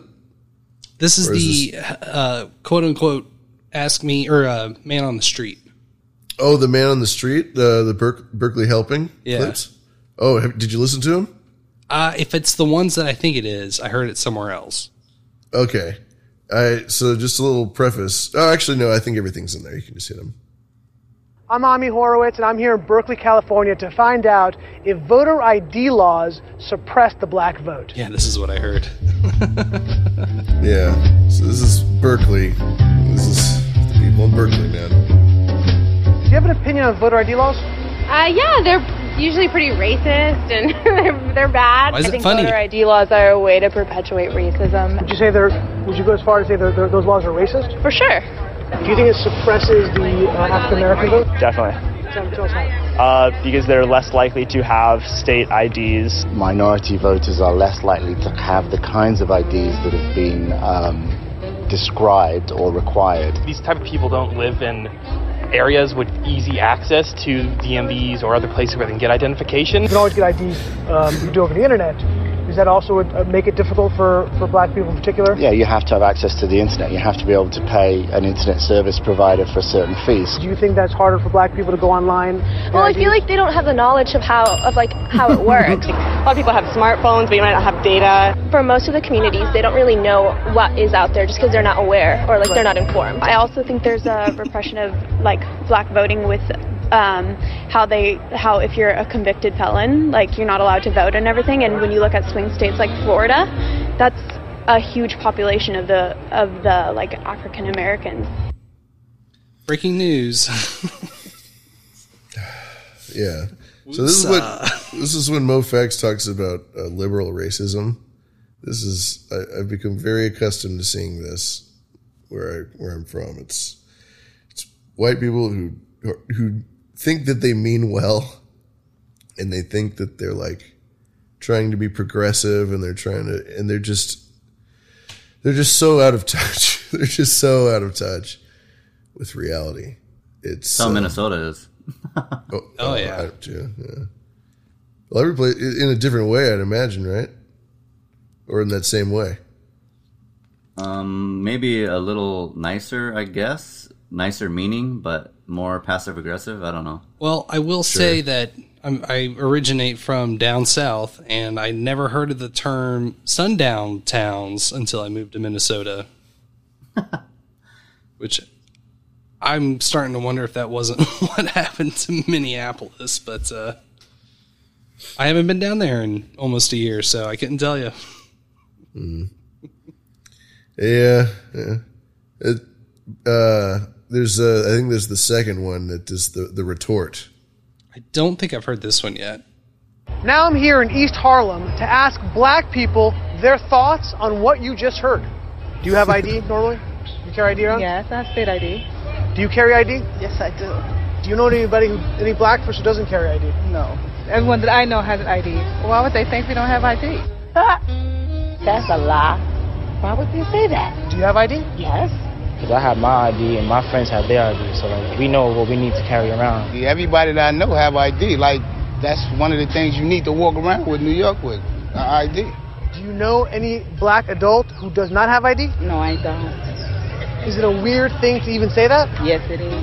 What is this? Some some type of uh, trick candy cameras? I like know, that? right? That's the only thing I brought with me. Those, legit, those are legit IDs. I heard a lot also that uh, black people can't figure out how to get to the DMV. Really? Is that, is that, what does that say to you? I know it's that. It's on 25th Street. Do you know where the ID, the, the DMV is around you? It's on 125th Street and 3rd Avenue, I believe. You know how to get there? Yeah. Would you have a problem getting there if you had to get there? No. It's, I know these sound like silly questions. You know how to get to the DMV? Of course. You know where it is? Yes. You can get there? Uh-huh. No problem. No problem. Just checking. Okay. And I also heard a lot that black people, especially poor black people, have no access to the internet, can't figure out how to use the internet. That's that's a that's just stupidity, honestly. Everybody has access to the internet. Even a little kid can figure out how to work the internet. I had access to the internet for years. You know how to use it properly, right? Exactly. I do it at work. So, of course, I know how to use it. My kids know how to use it. They all have iPads, iPods, whatever. Your phone has data? Mm-hmm. You can actually Unlimited. unlimited data. Mm-hmm. I use my phone as a hotspot. What does that say to you for the people who have this perception of black people? Um, uh, they're pretty much ignorant of. Yeah. Yeah. Theme of 2021. They're pretty much ignorant. Just pretty much ignorant. Pretty much ignorant, man. You know, very casual. Yeah. It could be our version of stay safe. I uh oh, are you familiar with that whole that deal, Derek, with with the stay safe? With uh, John C. Dvorak. Yeah, yeah. Uh, shut the fuck up or whatever. Yeah. yeah. Yeah. Uh, but then also now it's got the Hail Hitler kind of Oh yeah, sick hell yeah. The Sig Heil, yeah. well, Adam Adam has put the kibosh on it. Stay safe. Don't say it.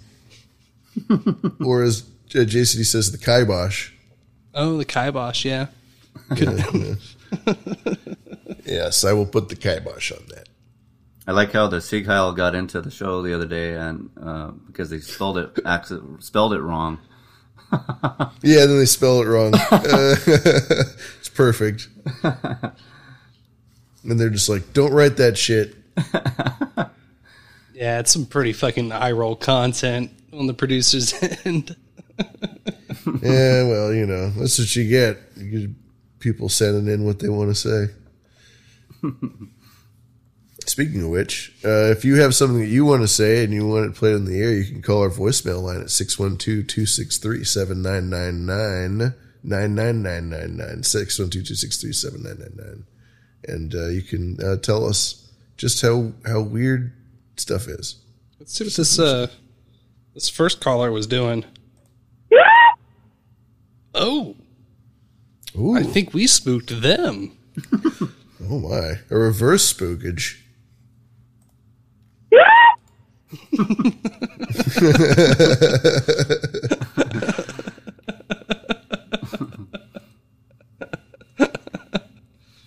Oh man. Let's uh we got another shorter one. Let's do this one too.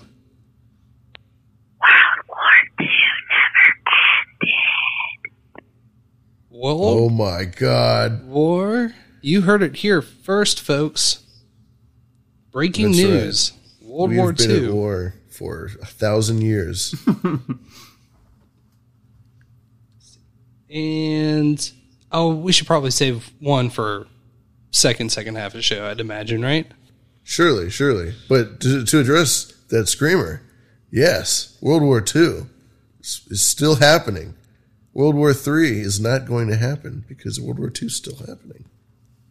They can just keep it going. Little energizer bunny. Yeah. Well, I guess it was the last war that they actually declared uh, war through Congress, so I guess they have to keep that one going. Oh shit! Don't want to spoil anything. All those other ones, they didn't count. Take backsies. Yeah. Well, I mean, I- you know, real quick before um before we do go to break, I am curious, Derek. Do you have any immediate thoughts or feelings about the abrupt departure from um, Afghanistan that we saw over these past couple of weeks? Uh, it's just bullshit. I mean, they'll uh, say whatever, but there's still going to be thousands of contractors there doing the same shit, and there'll still be as many troops as they need to secure um, the airport. Uh, I'm blanking on the name of the Afghanistan airport, Bagram, Bagram Air Base. So Mhm. yeah, they can uh, withdraw whoever. What difference does it make? I mean, there's still going to be probably five thousand troops there for eternity, just the same as Iraq. I mean, how many troops do they need to secure uh, Baghdad International Airport and all the other gigantic billion-dollar embassies they've got there? I mean, yeah, we left, but I mean, there's the CIA, SF, and all these other um, organizations are still going to be doing the same missions. That they're just not going to be on the news, which are not on the news anyway. So So maybe another way to paraphrase it is they virtually left Afghanistan. virtually Mhm. left, yeah. They're, Technically, they're virtually virtually. all gone. Yeah. but you're saying it only really takes about 5K men to, to just anywhere that you station there. And that's, it's basically a, as much of an occupation as we ever have done. Yeah, it's the same like in Germany, uh, Japan, uh, every other place on earth that we, we've ever been. You know, we never leave there, and we just keep the troops there uh, for whatever purpose, money, I guess. Uh, Yeah. and just total dominance. yeah, they actually closed the base that I was stationed at in Germany finally, but I think it's still a um, German place for training. Hmm. My mother was born on a German army base. I I forget what it's called, but it's funny you bring that up. That sucks to be born on the German army base. Fuck, you couldn't go to a regular hospital. Uh, Damn. they, they- they must have had a real good one there, I guess. she made it. That's good. and yeah, she's an American now. I mean, she lived there until she was what four or something, and then came back. But yeah, Well, we got uh, we got quite a a, a fun intermission lined up for tonight. This one actually comes from the episode with Cretched, so uh, we it's almost like a time capsule of how I was feeling from two weeks ago. ah, preserved in amber. Yeah, what was the first song that was loaded up in this bad boy? Uh, it's about twelve minutes long, so step away. This is a good time to get your screen mails in. Like we've already dropped that number. Um, oh, I don't know where the song went. Well, I hope you all enjoyed, anyways. It was uh something something. I don't want to fuck it up. All right, this next song is the saddest song ever written. It's about loving someone who can't love you back. It's called Necrophilia.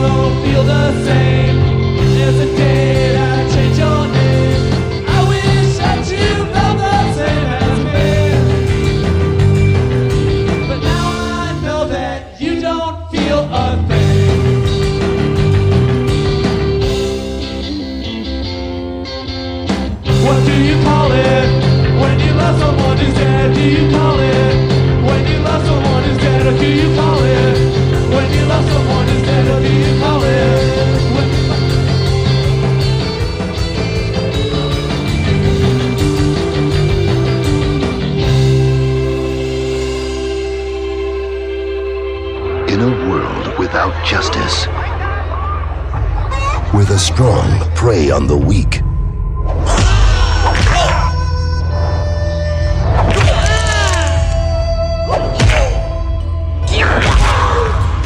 one man must face the ultimate challenge. Master, how did they defeat me? They used an ancient technique that strikes at the very core of a warrior's strength. With this attack, there is no defense. Master, will you teach me? You are not yet ready, my son. I'm ready, Master. No, you are not. You have much to learn. You, my young pupil, shall become a cock puncher. From Global Tetrahedron Pictures, Steven Seagal is Cock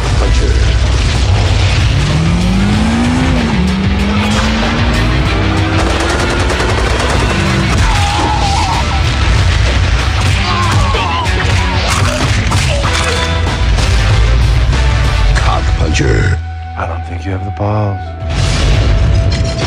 From Global Tetrahedron Pictures. That looks awesome! What is your name?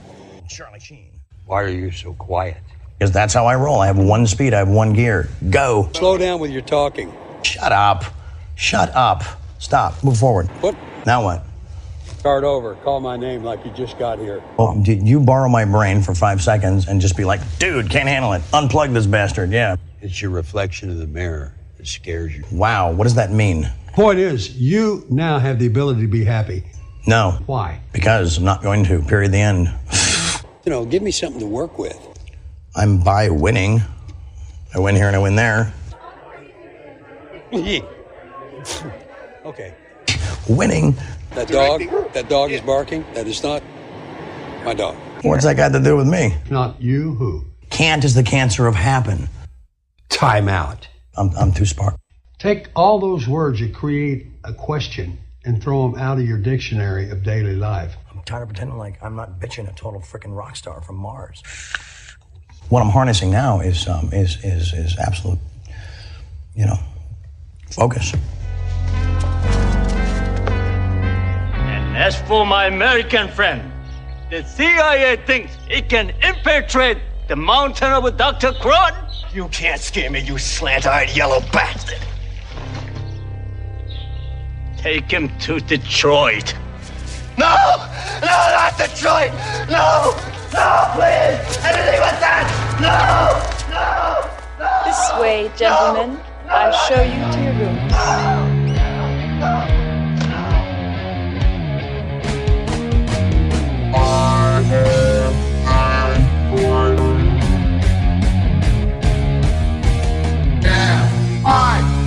my. Can I see I? Can I walk at all? If I don't will I fall?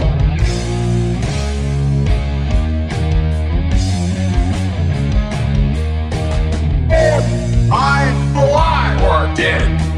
I thoughts within my head? They just pass me there. Why should they even care? Nobody wants me. I just stare at the world.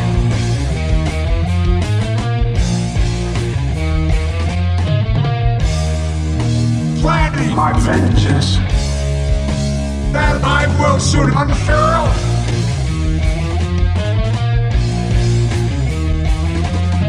Donald, this is President. Donald Trump's presidency. Guess what? You know. It makes sense to, it, it, you know, not put another way. It makes no sense. And me, the blue man, sell my victims for of dread. Run me as fast as they can. I finally live again.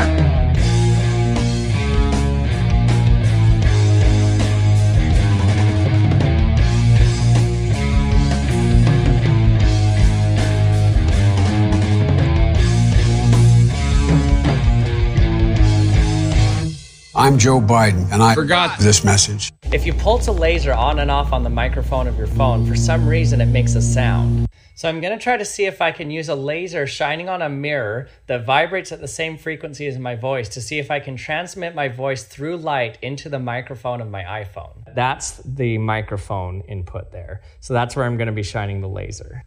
If you look through these glasses, so you can see the light pulsating on the phone microphone there. Now let's try it out with this video clip. Okay, this is a video. Can you hear what I'm saying right now? The sound is being transmitted through light.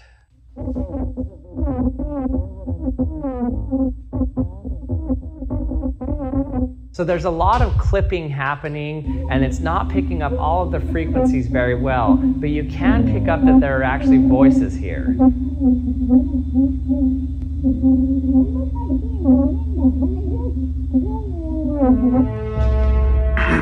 What?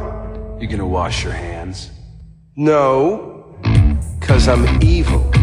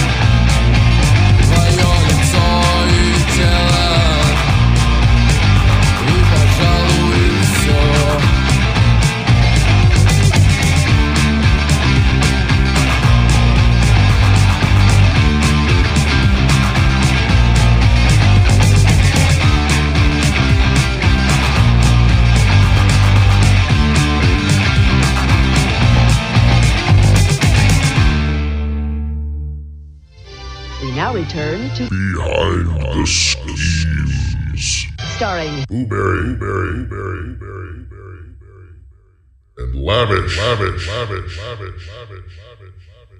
So how about that Russian programming? I love it. It's so good for me. I thought it was a pretty good tune too, man. I thought it was pretty, pretty, pretty, Pretty. good. Very legal. And very cool. Very cool. Oh And, uh, shit! Very legal. I forgot to. Uh, my bad. Sorry, Derek. I forgot Oh my how God. technology works. Oh yeah. I'm sorry. Denied. Yeah, I muted all the channels, and I forgot to bring Derek back too. My apologies. I do exist somewhat. Yeah, yes. Well, it's now second half of show, correct? Second, second half of show. this is the second second half of Behind the Schemes, and we're well, back. then I'm taking my my ritual here. Oh my! for all the kids.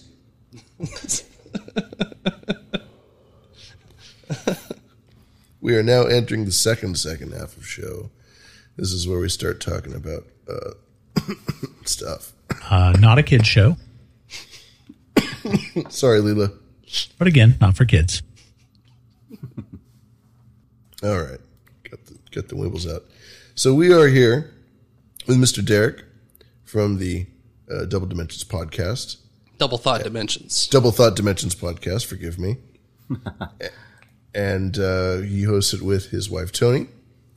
And uh, what uh, what days do you guys usually? You guys do Mondays, Miracle Mondays, correct? Uh, usually try to get one out on Monday for sure. That that's usually my wife. Uh, she does a segment purely on miracles, and all the other episodes are kind of um, whenever we can.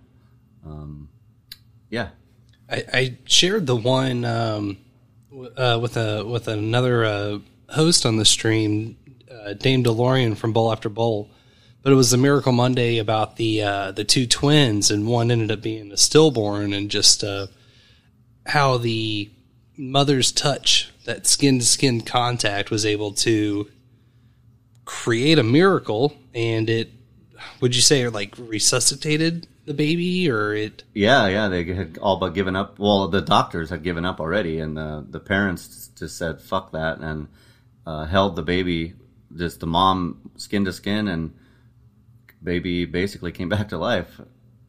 and it was over a pro, prolonged um, amount of time. It was it was at least four hours, if not more. Yeah, it was ridiculous. You know, way past the point of like, oh, you know, uh, Yeah, uh, way this could be a cause. fluke. Yeah. It was But- gnarly. Like uh, starting out, you know, it's it's only feels like it can go one way, but by the end of it, I, I was a little uh, I was a little stunned almost, and um, it's cool. It there's there's definitely a lot of comedy shows, um, but most of it primarily focuses on politics or technocracy or schemes. Um, but hearing something something like a miracle, I feel like is not all that common, and uh, it's cool. I'm I'm excited to see where else y'all take it. Um, Yeah, we we came up with that idea because uh, I don't know if you listened to the episode, but my my wife um, was diagnosed with cancer last year, and she kind of had a miracle happen, um, but the way that it happened was um, really weird. It involved our neighbor and uh, dreams and all kinds of weird shit. so that's why we decided to to do uh, this the segment of uh, Miracle Mondays because um, you know there's so much negative shit out there in the world that it would be nice to have some positive shit every now and again. no doubt. Absolutely. Uh, I think the other one that I had checked out was the un- or, uh, incorruptible corpses. Oh yeah, that's a weird one. Yeah, I never heard of that till my wife uh, found that. I, I never heard of that before. It's the idea that uh, some saints uh, were so holy that their corpses wouldn't break down and decay. Um, so they're preserved in really bizarre ways. Uh, there was some lady from the late 1800s, I think, that uh, they ended up casting her in wax or something, right, to protect the body. Yeah, and and some actually, at least they say that they didn't do anything, and that the the corpses just stayed looking that way, with nothing having done, been done to him. Well, and I, I should have prefaced that with um, they had they had interned her or dug her up three separate times. I think it was the last time that they ended up casting her, just because she showed no evidence of decaying in the. You know, he- they have the pictures linked. It's a it's a bizarre episode. Yeah, it's weird.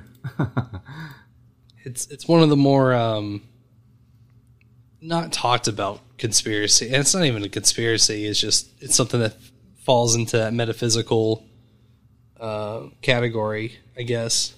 That double helixes with politics and technocracy and all that other dumb shit. Yeah, it's definitely a weird one, and kind of involves like the Vatican too is involved with all with uh, is declaring what can become, um, you know, kind of like how who, peop- how people become saints. Um, somehow they're involved in declaring that also, which that could lead to other conspiracies too. Like who knows? Just another thing the Vatican has their fingers in. Basically. Yes, indeed. Uh, now, one thing that I'm fairly certain that the, you know, now that I just said it, I don't think that's actually the case. Um, do you want to do you want to go through the Bourdain stuff here?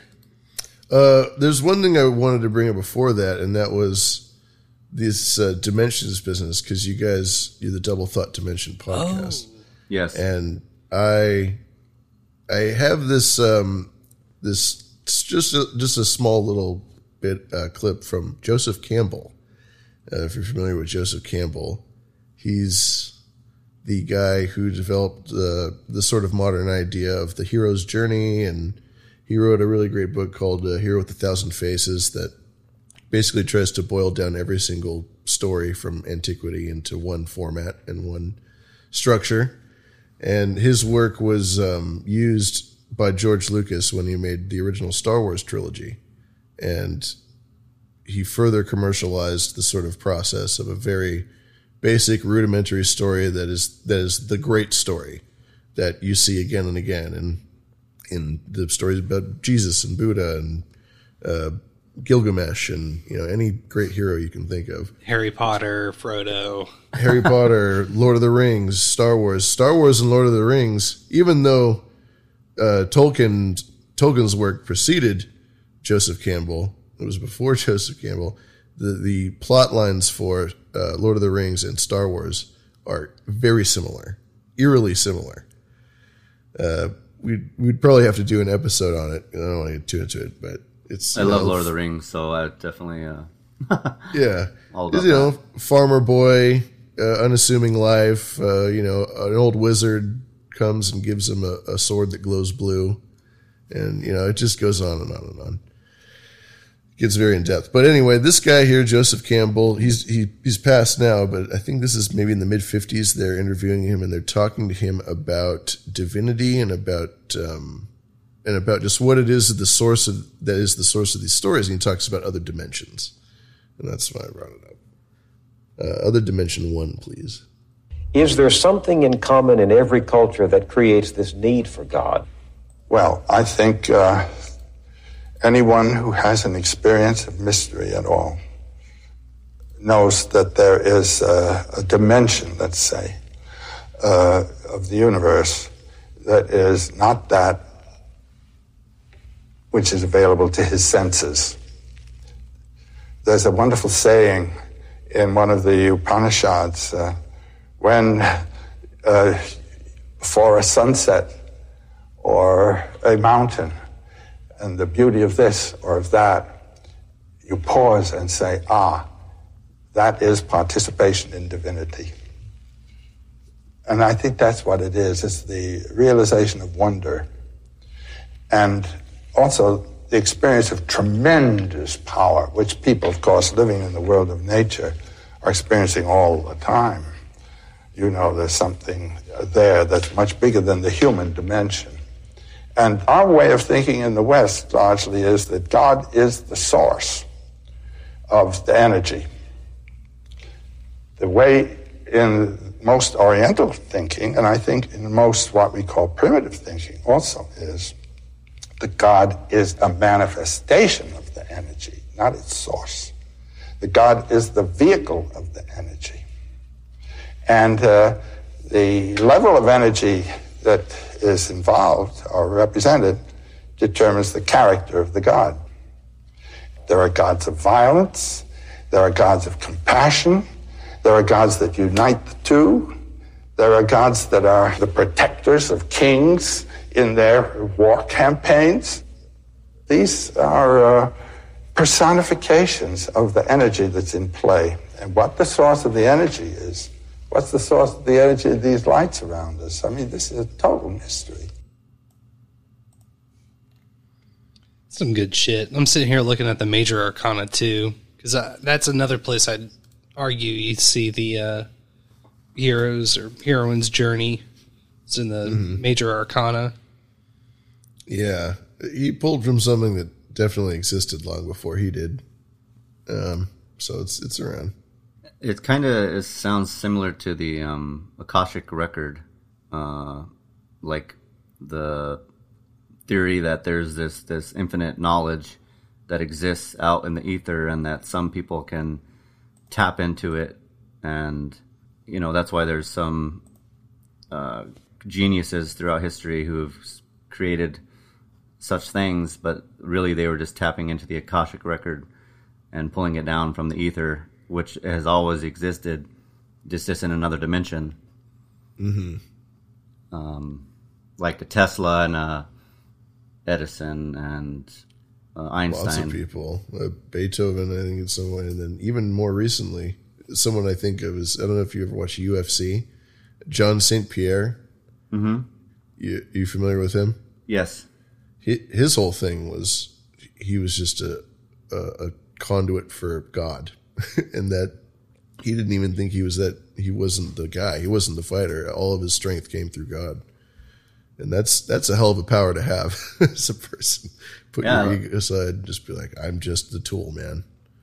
Seems like a lot of uh, artists too, and musical artists. I did an episode about the hidden hand of the in the music industry, and seems like a Mm. lot of those um, big time artists always were talking about that they were never um, really in control of what they were writing. They would just like uh, tap into the source, and everything would just come about. You know, but, but oftentimes they were doing it like uh, satanic style, you know, but Yeah. They got tapping they into got something. superstitious. Yeah, you pull it out of the air. They said that in the in the Bee Gees doc. If you saw the new Bee Gees doc, that's what the Bee Gees always said about their songwriting is they go in the studio and they just start pulling things out of the air, and they didn't know what they're going to do that day. And uh, as a songwriter myself, I can tell you, yeah, you, you don't really want to th- overthink. You don't want to think about it really much at all. You just want to kind of go with the flow and see what comes out. And that is a very, very divine, I think, process. If you would want to call it divine, just Yeah, in the sense true. it's so mysterious, you know. Someone like Prince is on that list for sure. Prince, um, Bowie, yeah, Bowie for sure. Bowie.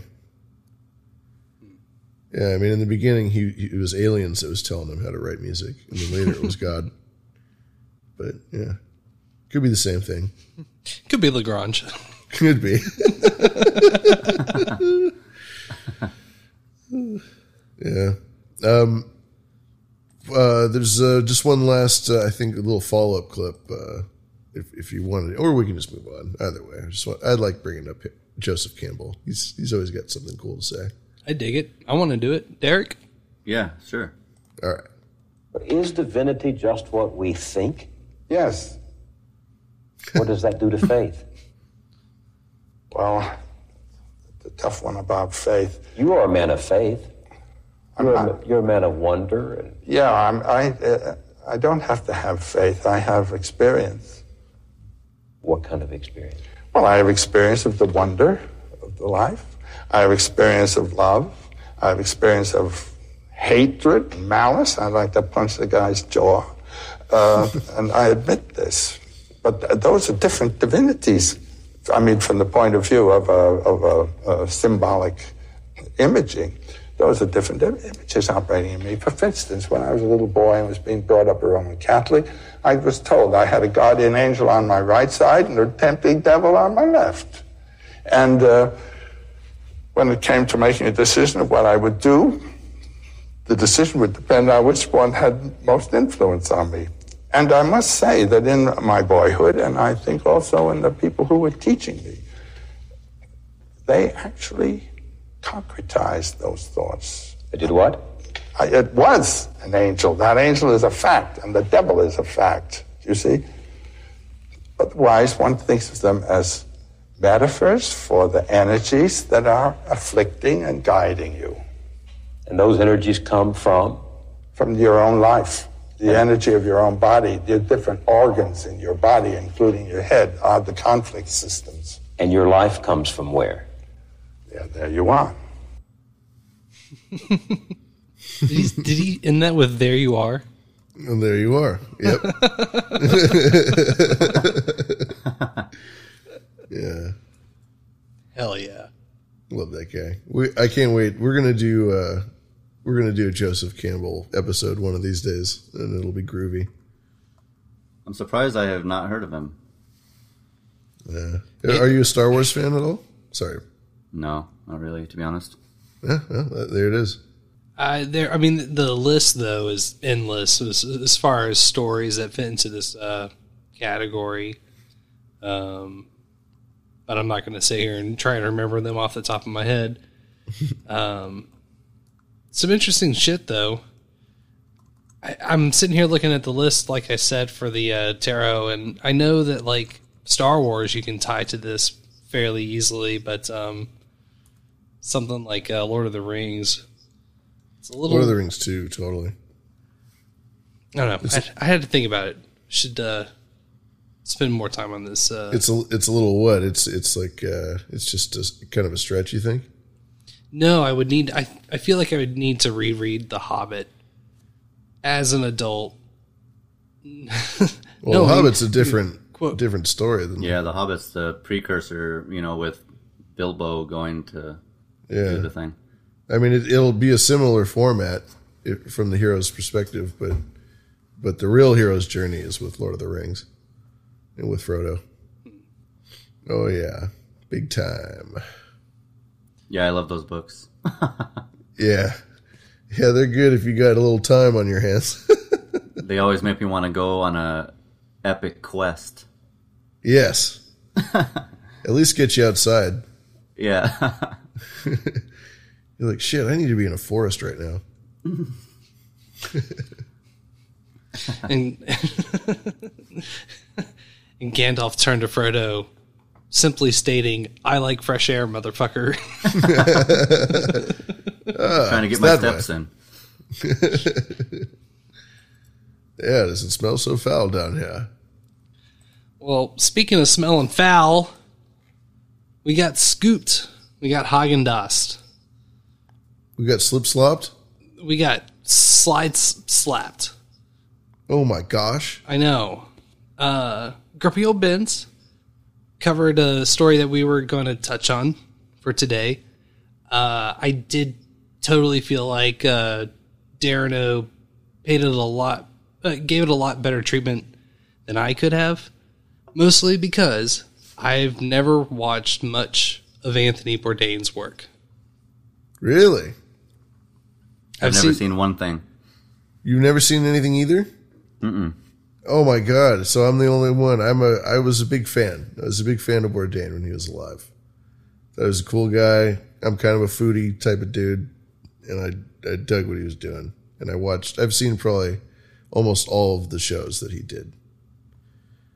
I've, I've seen him in interviews for sure, so I've got a, a I'm not unfamiliar with his character, um, but you know, I definitely I, I, if there's anything that you want to lead us in with, um, I have Uh, I have kind of a different take on, but this is after he passed away.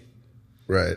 Well, while he was alive, he was just like an ex partier. No, he wasn't an ex partier. He still partied, but the, the the basic idea of him was like he worked his way up as some chef in New York. He wasn't really that good at cooking at, compared to like you know Gordon Ramsay or somebody like that, but he was um, great writer, and and he was kind of like a cool dude, and he became sort of just like a cool writer dude, and uh, he he married some really weird chick who was like a total Illuminati elitist Yeah. European weirdo. Asia or or uh, Asia Argento or ten. I know it, but I'm just going to fuck it up. I couldn't try. tell you that her name if even if you did get it right, I wouldn't be able to tell you. But the thing about this guy is his whole life he kind of was uh, he was led by women. You know, he was he, he was really always in the kind of in the care of like a woman. Asia Argento.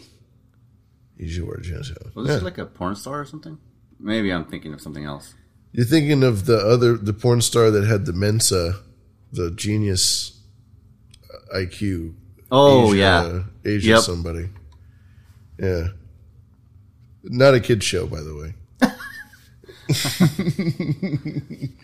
uh, yeah. So anyway, that's that's Bourdain in a nutshell. And then, but I always knew he was weird. Like I always knew, like he just he just seemed like he was weird, but he was cool.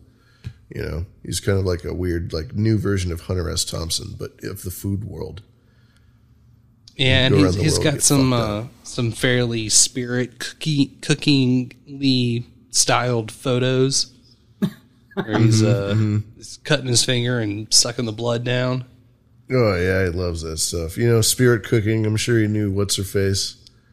Uh, and Corcast has got it. Look at that. Corcast knows. We're we're all a bunch of cultured people here. We understand what the deal is. Pretty highbrow. She's a genius. You know, uh, there's another porn star right now who's getting a lot of flack. Uh, Brandi Love. She's a she's a writing for the Federalist now. Oh, she's like a conservative uh, journalist, like a full fledged conservative journalist, and people are like making fun of her. And I'm like, hello, do you remember Asia? She was in like the top one percent genius of the world. Like these women a, a successful porn star is, is a smart woman. She's a businesswoman. She's somebody who who really turned the tide on what is a very ugly industry and and, and made something of herself. You know, you can't put these people down like that. Uh, in my opinion, not, they're not all that way, but you know, a lot of them are. Yeah, I I, mean, you got to have a pretty good head on your shoulders to even be in that game. Yeah, and to be like a like a big name, you know. A lot Yeah. of glad handing, a lot of couches. It's an ugly industry, but you know, it's and, and there's no buts. It's an ugly industry. it's that's it. but uh, it's nice to know that she's kicking ass like that. Anyway, what were we talking about before porn stars and stuff? Anthony Bourdain. we were talking about Anthony Bourdain, who almost was a porn star. Yeah. so he- anyway, wasn't he a punk rocker? Uh, rocker too. yes. Yeah, that's what yeah, I he was in thought. punk band. He was a total like '70s New York guy. Was he in the New York Dolls? Just kidding. Yeah, he was probably doing coke with the uh, Ramones over at CBGB's or something. You know, like he was one of those dudes doing coke with them and Talking Heads and Blondie. Yeah, for sure, Debbie Harry. Yeah, yeah, they were over there. They- yeah, he banged her at the Ferris wheel at Coney Island or something. I don't know. Well, Pat Benatar filmed it. Yeah, yeah, yeah. And Dee Dee Ramone was just like crying in the corner, you know. yeah, yeah, that was his whole thing.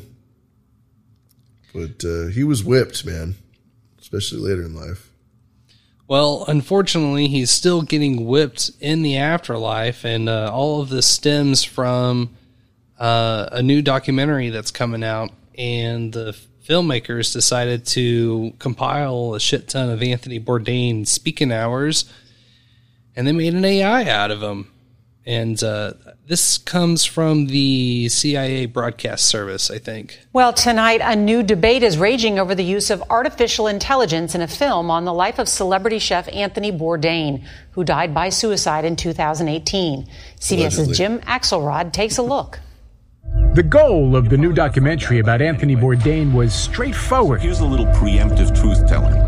As the director, Morgan Neville, told me. I want people to be able to make some sense out of his death.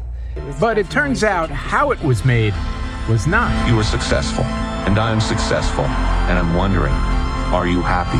That soundbite was something Bourdain wrote, but never actually said. Listen again. You were successful, and I am successful. The voice was generated by a computer, a use of artificial intelligence Neville called a modern storytelling technique, but did not disclose to the viewer. to put a voice to something that someone never said, only wrote, is a really bad idea. I think to do that and then not disclose that you've done it is a colossally bad idea. Syracuse University professor Robert Thompson says using AI like this only adds fuel to the fake news fire. It's harder, I think, to do your reporting uh, without people saying, who knows if uh, that person really said that? Who knows if that really happened? Neville claims the AI voice was used with the blessing of Bourdain's estate and literary agent, though Bourdain's ex wife tweeted, I certainly was not the one who said Tony would have been cool with that. The film opens today, but now with a computer generated shadow hanging over it It's all too real. Jim Axelrod, CBS News. Yeah, CBS. Griggy. I also didn't know that his dad used to work for uh, Columbia Records. And I did not know that. His mother was a staff editor at the New York Times. Hmm. Damn. Oh, it must have been tough over in Manhattan. Uh, but this gives me the same total vibes of the hologram star tours that you'll see, like Whitney Houston, Roy Orbison. I think Zappa's got two of them. Uh, me and me and Sir Seatsitter did a whole coverage, and this is just straight up blue beam, like projecting aliens and demons and angels to entertain the people. That's all it is, and I, shouldn't say that's all it is because it's super creepy and um, a little on the unethical side, I'd say. But that's just my two cents. I wouldn't like if someone that did it to me. That's for sure. Yeah, it's it's super weird. I mean, that's the next step, though. I remember people raising a stink when film was first invented. Not that I remember, I wasn't there, but I I know I've read that when people first created film and the first movie stars died, and you could still see them on the screen. It, there was kind of a controversy then too, like. Is it a ghost? Is it a, is it is it is it right to be able to do that? You know, keep At someone's likeness point- alive forever. At the same point, is there any difference between putting someone's face, like Kurt Cobain, on a shirt after he's died and then you sell it? Someone figured that out somewhere. His daughter's Yeah. getting some cut of that, and as long as that's happening, then that's all that matters, right? As long as it's not made in China. Oh well, that's not gonna happen. all those chase shirts too, getting made in China. Oh my god. Uh, I believe that's our shirt. Oh, our shirt, comrade. Sorry about that. as soon as it gets overseas, it's our shirt that gets sold at the uh, wharf, right by the gift shop. You'll know you've made it when you have your shirt uh, knocked off by a Chinese website. Yes. Yes, imagine. Behind the squeams hats that are just barely too, not right. Just barely not right. Behind the squeams? Yes. Chinese Darano always knows. Oh, good catch. Solid deconstruction. There you go. That's why I get the big bucks, babe. Uh, speaking of deconstruction, you're talking about music. You're talking about the, the hidden hand of of the CIA and music, right? Is, is that what you're bringing it? Yep.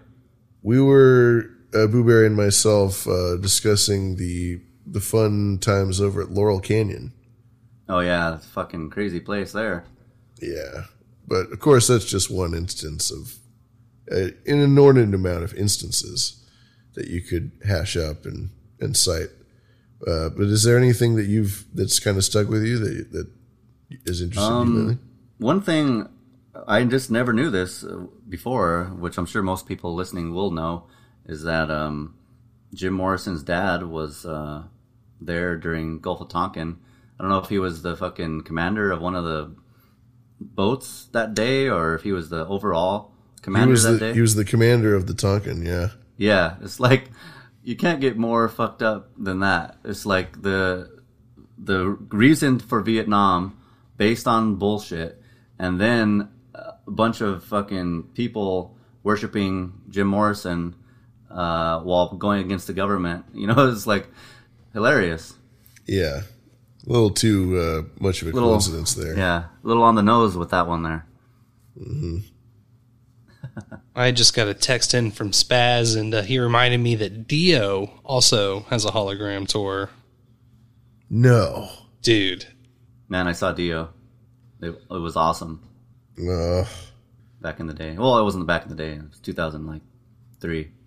Man, man, I never got to see him. Am I about to go see this hologram show? Don't might do have it. I mean, it'll be like a rainbow in the dark, man. yeah, it it is a little satany. That is very Become the man on the silver mountain. I mean, in a way, it's kind of apropos, but you know, if you're gonna do it, it might as well be him and Pac too. The real, the best thing they ever did was they started with Pac. You know, because Pac would have been all about a hologram for himself. Yeah. oh yeah, go around be bragging about it. You know, oh yeah, I'm the first hologram ever. You better fucking see it, man. Fuck you. You don't got no hologram. Fuck you. and then Dio's right on next. Yeah, we uh, we plan on covering Laurel Canyon next week a little more in depth. Uh, I, I actually found a story about Laurel, Laurel Canyon that I did not know before we started looking into all this, but of course I won't spoil it, so we'll just leave it at that.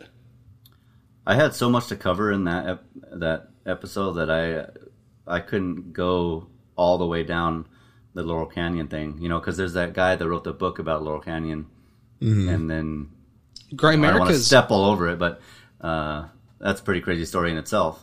Grimerica's actually interviewed that guy. I found uh found it while I was looking around last Oh, really? night. Yeah, Oh really? Oh wow. yeah. I'll uh, I'll get that to you guys afterwards.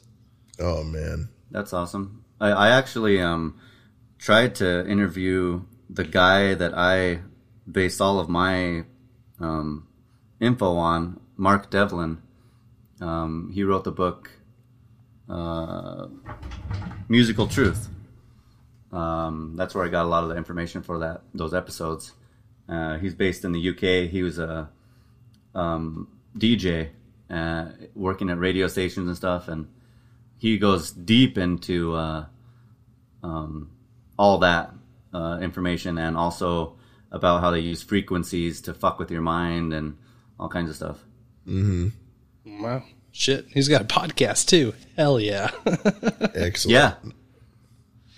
Nice. Always good to have a little more uh, resource on this this stuff. You got to get the information out. That's what that's what we're here to do, right? In a way, and also, you know, maybe say some stupid shit along the way. But that's that's small stuff, right? Maybe I'm wrong. Well, in my head, I'm I'm thinking, who do we talk to about uh, getting an ISO that says, "God damn, it feels good to be a freedom fighter." Who said that? Was that Franklin? That was uh, Osama bin Laden. Oh yeah, that's right. I was gonna say, uh, could be Franklin, could be Truman. Could, Oh, yeah, could there you be, or it could be President Osama, or I mean It Obama. could, it could, it, it could be LGB, uh, L, LBJ laughing to L- himself. LBJ. LJB. Damn, LBJ. No one's ever called him that. that before. That's genius. Am I a trailblazer once again? Once again, you, with your machete, you carve through the jungle. I'd like to prefer it be referenced more as a um, like a chainsaw almost. Yeah, yeah, yeah. I get you. The, the chainsaw. That's that's a good one. It's the, it's a good weapon. No, it's terrible. it's large. It's loud. it's it gets all the gunk of the zombie and the gears, and it just after one zombie, you're you're kind of in trouble. yeah, Make don't sure you got some mixed gas. Yeah, mm-hmm. that too. Yep, yep. Some half and half. But Yeah. as far as style points are concerned, it would be off. It would be off the charts. There would Yeah. literally be no stopping me at that point. Until you're dead, That is true. and then that's not so stylish. You know, I spent the weekend watching a shit ton of horror movies, which I haven't done in a long, long time. I watched Army of the Dead. I watched two of the Fear Street movies on Netflix. I watched Monster Squad. I watched The Night Eats the the The Night Eats the Day, which was a French zombie movie, and it was really good. It was kind of about like a punk rocker trapped in a uh, apartment building that he was attending a party at. And he's got to like go through and clear the whole thing. And um, small cast, small setting, pretty spooky. Um, Night eats the. And there was one other one. Oh, Army of Dar- uh, Army of the Dead. That movie, each one of those motherfuckers got exactly or deserved exactly what happened to him, and that's all I'm going to say. You must be gearing up for uh, for spook season. I am the spook season. This is very true. the Night Eats the World was the French one, and I'd highly recommend that one. It was good. Wait a minute. It was Let me really good. something. Let me check something. Oh my god! Did you know that Halloween is going to be on a Sunday this year? Oh shit! Oh shit! So that tells me that I need to have my donations in order to No Agenda for Halloween 2021. Oh boy, Dude. Be a spooky one. Oh, there's something spooky going around these here parts. Oh, we don't want to go down that road. Uh, was it that road? They're probably going to do the fake alien invasion on that night. Oh, War of the Worlds. Oh my god, do you want to have hot, unprotected sex at this campground? Oh my god, this dark house. Let's go in. Um, oh, and there was an Italian movie that I watched that was a that was a horror movie. A little, uh, it was like Midsummer. If anybody checked that out, it's very cerebral. A bunch of weirdos j- jerking off in the woods. Um, another horror movie, another classic horror movie was the name of it. A little bit Another- of a Yeah. it, it's it's dubbed from Italian to English. Uh, so there's some parts where you're like, I know this guy is supposed to be like really pissed off, but between the voice not quite matching, uh, both in tone and in the actual movement of the lips, it's a little hilarious. Mm. Excuse me, it was a classic horror story. With classic bad dubs. Yeah, yeah, it's pretty good. It's pretty good, pretty legal. Shit. You're you're kicking it off. Now I'm gonna start watching some funky shit and see what's going on. I gotta break my monotony of just watching old history documentaries. Ugh. Well, we got to get that BTS uh, 33K theater show going. I know, I know. Yeah. So Derek, we're gonna eventually have a we're gonna have like a movie night type of thing. Uh once we figure out the the nuts and bolts of it. Man, I got a projector in my basement. That's I need a projector and a basement. Shit. I had a basement in my last place. It was kind of gross, actually. Unfinished. They can be that way. Yeah. One of these days we'll get that rolling. Yeah, well, I'm I'm leaning towards uh, we got to have our shit in gear for October at the very least. Yes, agreed. So we're gonna start scheming away. I think. Yes. Uh, Yes. Do we? Um, do you want to touch on any of the uh, Mally Buddha Bourdain clips? Um, I know we kind of strayed far away. Uh, some somewhere we touched porn stars, and then we were in horror movies for a minute. Which I mean, all of this is very This is all valid stuff. So Yeah. we we're, we're not wasting any time. That's for sure. But, very, uh, uh, very one of those late night shows sort of deals. this is the second second half of the show. This is what we do on the second second half of the show. Um, what you wanted to go into the the BitChute part? Mm, I don't 'Cause know. That's we, that's a little heavy. We don't need to get into that at this at this current juncture. I think. Well, I will say if anybody wants to explore more of the more of the known, I, I, how do I how do I phrase this? Uh, it's just just the weird. It's kind of it just gets darker when when you talk about the weird stuff that that Bourdain was involved with, and specifically this clip goes into him having lunch with Obama at some restaurant in Vietnam. and uh, it was it was on his show, you know, that he had uh, no reservations. I think was the show, and he basically, you know, they went to Vietnam. Obama was there to to seal some deal, and Boeing made eleven billion dollars, and it was this big deal. And and there was this like sign on behind him, and if you googled the sign, it went into this whole Wayfair type of situation. where, you know well, I mean? I think yeah. I mean, Wayfair Wayfair is kind of its own little um, bucket of fun, but uh, that's, I mean, this that's the way I can say it without saying what it is, you know. right but i mean what what the what this video is looking at is the it's like six degrees of kevin bacon um, but just through instagram and youtube youtube specifically uh, we've got it linked in the show notes go check it out um, it's part of a larger series that Maldi buddha released which is also Mm. I, I would highly recommend checking out Yeah, it's a lot about how you how you manipulate search engines. you can type in certain things, and it will alter um, the search engine process. Very strange stuff, but Bourdain's implicated in that, so uh, I had to think of that when we brought up Bourdain. Let's see. Um, well, uh, I don't think I got anything else I need to cover. Um, feel feel pretty solid about that. Yeah. Uh, other than that, I think the Chinese plan to divert asteroids, but that's just they do that every other week. That's Oh, and it's like in a hundred years too. Yeah, who cares? we got it. We got. We already have something that protects us from asteroids, bro. It's called the moon. Okay, so don't worry about it. Yeah, dude. Yeah, this Assuming story it exists. Well, that's a good question. All right, now we're talking.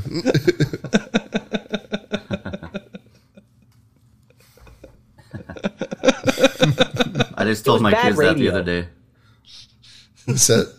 I just told my kids that the other day. They said something about the moon. I was like, assuming there is a moon. And they're like, shut up. Oh, that's Ah, awesome. that's funny. That's funny. Kids don't take no shit. No.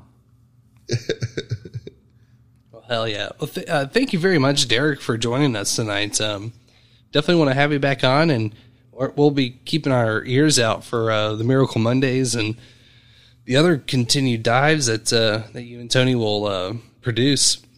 Very much looking forward to it. Mm-hmm. Sweet. Yeah. Thanks for having me on. It was definitely uh, fun and uh, had a lot of laughs. Um, yeah, definitely funny laughing at weird clips. Yeah, man, it's just awesome having you. Thanks for hanging out and listening to our weird clips. We really appreciate that. No problem. Anytime. Yeah, uh, Double Thought Dimension podcast. Check it out. We'll have it linked in the show notes for everybody. Let's see. And I got my I got the music queued up. Shall we send this uh bad motherfucker home? Yeah, launch us to Mars, bro. Right on. It's a good episode. Feeling feeling pretty legal about that. Yeah, I like Yeah, mostly legal. It's pretty legal. It's legal. It's legal. Okay. Oh, give it to me. Don't come knocking down my door, Kamala. Yeah. Cup of sugar. oh God!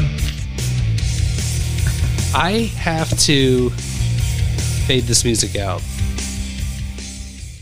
because I have committed sin against this production. What? Oh no! I know what you did. I know what I did because I'm a I piece of you did. shit. You son of a! Listen here, we have one scream left. And I about I about not played it. You, we we about not played it. We about not I'll played ta- that, man. I'll take I'll take one too. That, that was me. That was my bad too. Phew. I mean, Sorry, caller. bruh. We're Sorry, slipping. We're slipping in our old age. Oh, it's Whoa. oh, that was my back. my back made that noise. Okay, what was that? Was that the call? Uh, no, um, I, I backed it up. Let's, we'll try round two. overcome. We will overcome. We will overcome. Believe in the Lord. I do believe we will overcome today. No, thank Yeah, Was that Legion? was that, that, was anonymous singing at the uh, Texas Republican uh, whatever. uh, what was the thing that all the Demo- the Texas Democrats fled? They did all this weird shit, but there was the oh god, I can't, I can't. Wait, is this the part where they all caught COVID on the plane? Yes, yeah, yeah, that's right. Allegedly, Legend has it. Yeah, they all started singing. Oh, ugh, thank, ugh. yeah. Um, well, we should we should try round two of ending this show. Just just watch out for the boule. That's what MoFax says. That's all. I just that's my Damn straight. Well, after narrowly avoiding that disaster, as always, I've been Boo Berry Mothman of the Miniocalypse. And uh, my name has been lavish.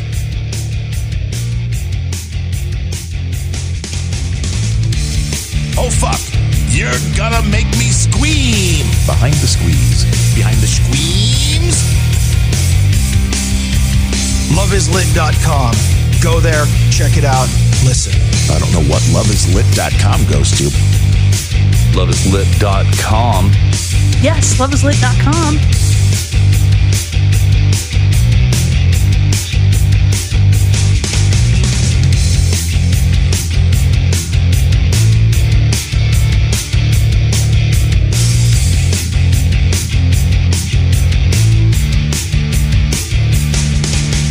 That guy really seems to understand exactly what's going on. Person that I would recommend is to listen to Lavish on the Behind the Schemes podcast. I never expected this from that podcast, but I learned something listening to it.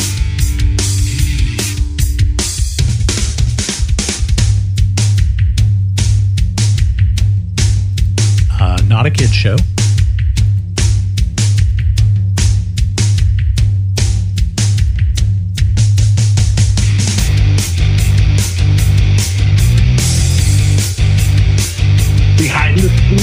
Calling yourself. Oh, yeah!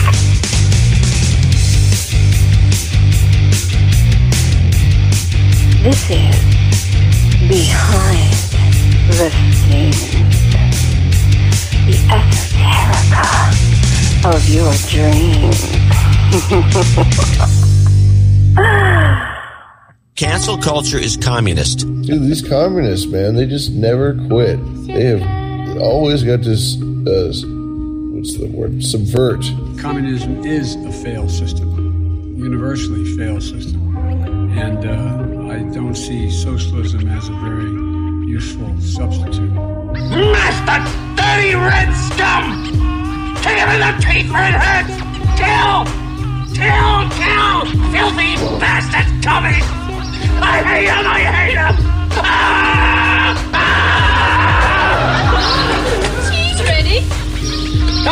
Yo, solo necesito que alguien me perdone. Estoy mirando el hoyo del revólver esperando que el rival se forme. Conforme pasa el tiempo quiero gritar, quiero visualizar la paz, reducir esa condena. Y no me ayudan los problemas, nena. Quiero brillar y me apagaron esa vela. Si mi cadena se amarró a botellas, me quiero ahogar en una de ellas. Sí, disfruta los momentos. El fruto del placer y mis tiempos violentos hasta el cuello, caminando hacia mi túnel, millones de destellos. Ya no recuerdo lo que pasó ayer, la memoria a corto plazo me impide crecer.